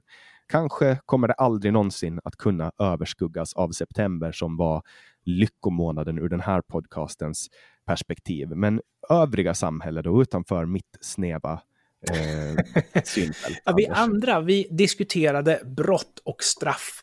På den här tiden så var det extremhögern, sa man, som ville ha hårdare straff. Och man gick ganska hårt fram och propagerade för att nej, nej, nej, hårdare straff, det kan rent av öka brottsligheten, säger Jerzy Sarnecki i en debattartikel. Så vi debatterade huruvida höga fängelsestraff ska få bukt på brottsligheten. Och den ena sidan säger att ja, men det finns ingen vetenskaplig grund för att hårda straff avskräcker. Den andra sidan säger, ja men om vi åtminstone låser in de kriminella så kan de ju inte begå brott, vilket borde göra gatorna mer trygga och säkra. Och när vi äntligen var överens om att vi inte ska ha hårdare straff, ja då kliver den sidan som ville ha lägre straff fram och säger att ja, men vi måste höja straffet på sexköp för att det ska avskräcka. Så det var en väldigt förvirrad månad om brott och straff. Men jag tror nog att vi inte är överens fortfarande om huruvida syftet med straffet är att bota gärningsmannen eller om syftet med straffet är att hålla gärningsmannen borta och göra samhällets gator trygga. Märker du att vi närmar oss sista kvartalet nu? Ja, för nu, nu är det ju, jag sa ju det eh, när vi hoppar över till september, att, att nu, vi, vi ska inte tjata ut. De, den sista tiden så ska vi inte tjata ut med saker som är så pass färska i minnet. Men oktober, eh, här fick jag möjligheten att göra någonting det här är alltså det avsnittet som, som släpptes då i 7 oktober med Anders Eriksson som överlevde eh, MS Estonias förlisning på Östersjön. Det här är det bäst välberättade samtalet som, som jag har varit med om. Jag var helt, alltså för mig så var det här, jag har alltid varit väldigt intresserad av Estonia, läst väldigt mycket om det och det har berört mig djupt för att Åland är väldigt nära kopplat med det här och det är en gammal vikingbåt och så vidare. Så att det här var, det var helt otroligt att få göra det här och, och, och, det som, som jag personligen upplevde under min podd med honom var, det var storslaget. Det här var första gången då som jag hade med ett intro. Jag gjorde, jag gjorde ett litet inslag som jag läste upp. Det var kanske två minuter. ett nytt inslag för podcasten Samtal. Um, men, men det gjorde jag uh, hemma hos Anders Eriksson och det här var ju då i samband med att Henrik Evertsson släppte dokumentären Estonia, fyndet som förändrar allt, där man hade hittat ett hål då i sidan av Estonia, men sen hade nu bara häromdagen så, så gick ju haverikommissionen ut med att man ville börja få dyka och regeringen gav sitt understöd. Och nu verkar det ju som att regeringen alltid har tyckt att man ska få dyka vid Estonia. eh, men, men vi får se vad som framkommer. Han har ju varit lite, det, det är många som har som också har kritiserat, eller vissa som har kritiserat Evertsson för att undanhålla uppgifter och så vidare. Men det, det fortsättning följer där. Spännande. Mm. 14 oktober träffar jag författaren och före detta kommunisten Jan Sjunnesson hemma hos honom i Bromma. Eh, han började någon gång eh, i, som kommunist och så har han gått genom Liberalerna och Sverigedemokraterna och nu har han landat inom Medborgerlig Samling. Ett samtal som var väldigt mycket filosof, filosofi i och med att han är filosof. Han har skrivit flera böcker om filosofi, så det var spännande för mig med tanke på att jag vill studera filosofi. Mm. Och sen den 21 oktober så spelar jag in med Maria Holen. Hon är en av de doldisar som jag tycker om att lyfta upp i podden. Ja. Eh, för att hon skriver då på Twitter under alias och hon gick ut med sitt namn för första gången när vi spelade in ett samtal där hon råkar vara i Stockholm. Och det, hon har då jobbat tidigare inom som säkerhetsbranschen och pluggar. Så det var ett intressant samtal det också det är ju som sagt lite svårt att få med kvinnor. Jag har sagt det många gånger under åren, de här två åren som jag har poddat, men, men, men hon är en av de kvinnorna som har fått med och det var kul. 28 oktober så kissar min hund Luna på Johan Grants eh, matta i Gamla stan. Och Johan Grant är doktor i psykologi och driver eget företag inom psykologi och organisationsutveckling. Och här var ett, ett intressant, spännande, djupt samtal om psykologi och allt möjligt. Och Johan är ett namn som redan är ganska stort i Sverige, men som jag är säker på att kommer att växa ännu mera. Och han har en ganska close collab med Hur kan vi, som då är den här podcastens pappa. Just det. Eller farfar, som du konstaterar. farfar, ja. Ja, och det var det som hände i mörka oktober. Och eh, på debattsidorna så härjade ju fortfarande samtalet om RUT. Och eh, på vänstersidan så anser man fortfarande att RUT är en kostnad. Och eh, jag blev bekant med någonting som närmast kan beskrivas som den vänsterborgerliga faktorn. Jag brukar ju hävda att vänstern är borgerlig och här har vi ett konkret exempel på det. Ska en fattig person behöva klippa gräset hos en rik person? Så kan det bli med RUT. Och eh, jag... Och RUT får ju nästan, för de som kanske inte, ja. jag tror inte att alla vet vad RUT är för något. Nej, RUT-avdraget betyder att man har ett skatteavdrag man gör på så kallade hushållsnära tjänster, det vill säga enklare jobb. Och... Eller tjänster som ofta anlitas svart. Ja, man vill ju bli av med det. Och av samma skäl så har man ju faktiskt någonting som kallas för rotavdrag. Och det är ju alltså byggbranschen som kan dra nytta av det här. Och det är också ett sätt att göra svarta jobb vita och att kunna göra vita jobb av, av den typen av yrken som kanske inte tål samma höga beskattning. Rutavdraget, det skulle kunna vara till exempel att vara serveringspersonal på en privat fest. Och det är ju ganska självklart att en, en sån tjänst inte tål samma höga beskattning som till exempel en mjukvaruutvecklare tål. För om det är så att det blir för dyrt att använda serveringspersonal på en privat fest så finns det ju alltid en risk att det sker svart. Och rutavdraget påstås ju vara en kostnad eftersom staten får in mindre skatt. Och faktum är att det finns faktiskt kostnader associerade med det här, nämligen att utländsk arbetskraft kommer in och, och, tar liksom jobb. Men på det stora hela så är det faktiskt en vinst och det beror på att fler har kommit i arbete, man får bort eh, belastningen på kommunernas arbetslöshetsersättning och sådana saker. Och man har gjort svarta jobb vita. Och det bästa beviset för att eh, det här inte är en kostnad, det är ju faktiskt att regeringen, som är principiell motståndare till rutavdraget, ändå väljer att ha det kvar. Men den vänsterborgerliga faktorn skulle jag säga var på tapeten i oktober. Vad hände i podcasten Samtal i november? i mörka november som eh, också var mörkt och tråkigt i allmänhet eh, spelar jag in med Diaco Quadri mm. Som är 21 år gammal och som är då tidigare barnsoldat där han stred mot Isis. Eh, mm. Han kom till Sverige med flyktingvården 2015 och nu pluggar han i Stockholm med målet att bli civilingenjör han är intresserad av industriell ekonomi. Och det här var ett inspirerande samtal som är ett av de absolut mest berörande jag har haft. Eh, jag grät till och med under samtalet. Det kom tårar. Jag det hör, hörs, hördes inte, men, men så var fallet. Och mm. En vacker historia, men också väldigt mörk och, och, och så ger en djup förståelse i hur, vad, alltså hur, hur stor skillnad det faktiskt är på var man föds Diako är ju för övrigt en, en, inspiration för oss alla. Han har lärt sig svenska på fem, fem år. Han, han är liksom framgångsrik i sina åtaganden och han är, han är en inspiration på många olika sätt. Och, och han eh, tränar mig också i badminton, vilket är ganska kul. Jag tycker jättemycket om att spela badminton med honom. Eh, sen i november så fick jag en period där jag blev närmast besatt av Knutby-sekten. Jag läste jättemånga böcker om Knutby och sen avslutade jag min Knutby-period med att åka till stället där allt hände. Jag spelade in med Peter Genbeck som är före detta pastor i Knutby Philadelphia församlingen då som blev en sekt och som blev världskänd efter ett mord och ett mordförsök. Eh, och han har då skrivit Knutby inifrån, en bok som kom ganska nyligen. Så det var jättespännande och jätteintressant och det är också ett samtal som har streamats väldigt mycket.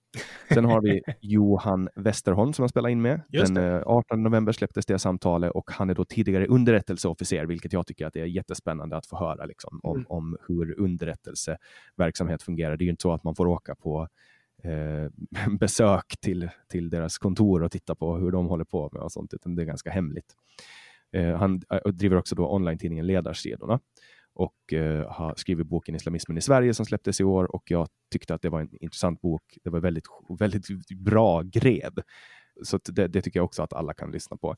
25 november, som var för bara några veckor sedan, en månad sedan, spelade jag in med Ann Fernholm. Hon är doktor i molekylär bioteknik och vetenskapsjournalist och författare. Och det är hon som har grundat Kostfonden som är den enda non-profit organisation som jag skänker pengar till.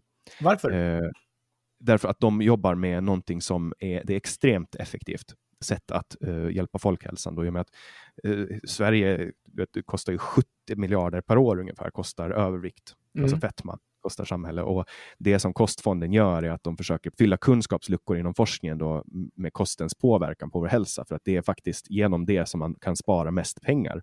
Så det, ja, det, det jag tycker det är väldigt intressant och för de som vill grotta ner sig i ännu ett nischat samtal tycker jag ska lyssna på det och det var också det sista för, för november.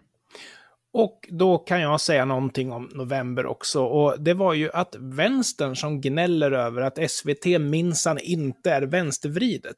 Deras gnäll fick en ny ton när det visade sig att ett satirprogram som heter Svenska nyheter bjöd in bland annat högerprofiler, Hanif Bali med flera, att sjunga i satirprogrammet tillsammans med några från vänstern.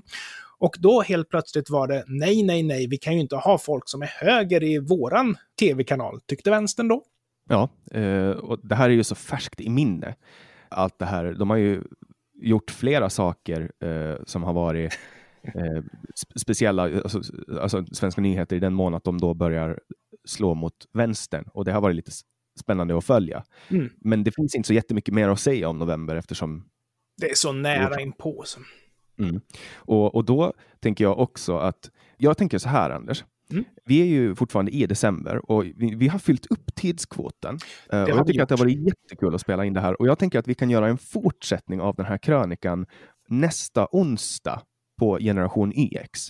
Det här avsnittet är ju speciellt i den mån att det är inte ett samtal, eller jo, det är ett samtal mellan dig och mig, men det är liksom en hybrid där vi har ja. slagit ihop generation YX och samtal. Och anledningen till att det eh. här passar ganska bra, det är ju för att i och med att vi har kommit in i december, och en grej som generation YX faktiskt gör, det är ju att prata om aktuella samhällshändelser från ett generationsperspektiv. Så då kan vi ju alltså se det här som vår normala samtidsbevakning lite grann. Och det är ju lite grann det vi gör i generation YX, medan ni fördjupar er i personers bakgrund och berättelser, så kommer vi att kritisera samhället hårt. mm. och jag, jag, måste säga att jag är jättestolt över det vi har skapat i Generation YX. Ja. Därför att det här är ett projekt som är levande i den mån att att det startade under inspelning och det har utvecklats under inspelning. Vi har egentligen inte haft ett så låst format, utan det har utvecklats och, och desto mera vi poddar, desto roligare blir det. Jag märker hur jag utvecklas jättemycket mm. som person. Och jag tycker också att vi började svagt i generation YX, men att vi idag gör en riktigt intressant och riktigt stark podd. Så den rekommenderar jag att ni också lyssnar på. Mm. Vi blir bättre och bättre. Och, och, för mig är det mitt lilla, alltså för mig är det det här projektet som jag verkligen gillar.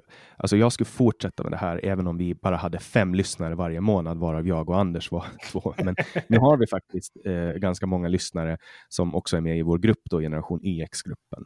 Mm. Eh, och länkar till den kan ni hitta på www.genyx.se. Det finns en länk där på Facebook och länkar som berör podcasten Samtal hittar ni på www.samtal.ax. Eh, så med det så, tusen tack Anders. Tack så hemskt jättebra. mycket. Det var jättekul idé att göra en julkrönika. Mm, och jag, tyckte, jag tyckte att du, du gjorde det bra. Du är, man märker att du är en av Sveriges eh, mest rutinerade podcaster. Jag du är så att... artig och snäll så. ja, men vi, det här är året för oss Anders. Ja. Vi, vi, vi, vi, ska ta över hela marknaden. Vi ska klippa SR Stung, vi ska göra kaos med dem och så ska vi lämna tillbaka dem till regeringen utan huvudet, du vet. Och det så tackar jag dig Anders och tack till alla er som under det här året har följt med podcasten Samtal under etableringen i Sverige som börjar med Axel Luo Öman i april, nej vad säger jag, i februari och sträckte sig ända fram nu till december. Jag ser fram emot ett fantastiskt kommande år och jag hoppas att ni fortsätter att tipsa om gäster, fortsätter att vara med i gruppen, samtalsgruppen för podcasten Samtal, att ni fortsätter donera pengar, eller ja, donera pengar heter det, på Swish, eh, på Paypal, på Patreon, alla de länkarna hittar ni i avsnittets beskrivning som vanligt och mera på www.samtal.ax. Och sen vill jag också tacka alla lyssnare till Genyx för det här kommer att korssändas. Vi kommer att lägga ut en liten pitch på Genyx eh, eller Generation YX som kommer att hänvisa till det här samtalet. Så jag vill tacka alla som har lyssnat på Generation YX också för ett fantastiskt halvår som vi har haft och jag ser jättemycket fram emot nästa år. Jag är nästan lite nostalgisk och känner att jag är jättestolt och glad och nöjd över vad det här året har gjort, även om det har varit ett vidrigt år ur många hänseenden. Med det, tack allihopa, tack Anders, god jul håll käften och om ni är intresserade så ha, har jag för er som lyssnar på det här, alltså ända in i slutet, så har jag sammanställt en liten Spotify-spellista som heter Janniks tre enda julsånger alla andra kan dra åt helvete. Ni hittar den på Spotify. Sök Janniks tre enda julsånger. Tack allihopa! Tack så mycket. Hej då! Hi, I'm Daniel, founder of Pretty Litter. Did you know cats tend to hide symptoms of sickness and pain? I learned this the hard way after losing my cat, Gingy. So I created Pretty Litter, a health monitoring litter that helps detect early signs of illness by changing colors, saving you money and potentially your cat's life. Pretty Litter is veterinarian developed, and it's the easiest way to keep tabs on your fur baby's health right at home. Go to prettylitter.com and use code ACAST for 20% off your first order and a free cat toy. Terms and conditions apply. See site for details. Even when we're on a budget, we still deserve nice things. Quince is a place to scoop up stunning high end goods for 50 to 80% less than similar brands. They have buttery soft cashmere sweaters starting at $50, luxurious Italian leather bags, and so much more. Plus, Quince only works with factories that use safe, ethical, and responsible manufacturing. Get the high-end goods you'll love without the high price tag with Quince. Go to quince.com slash style for free shipping and 365-day returns.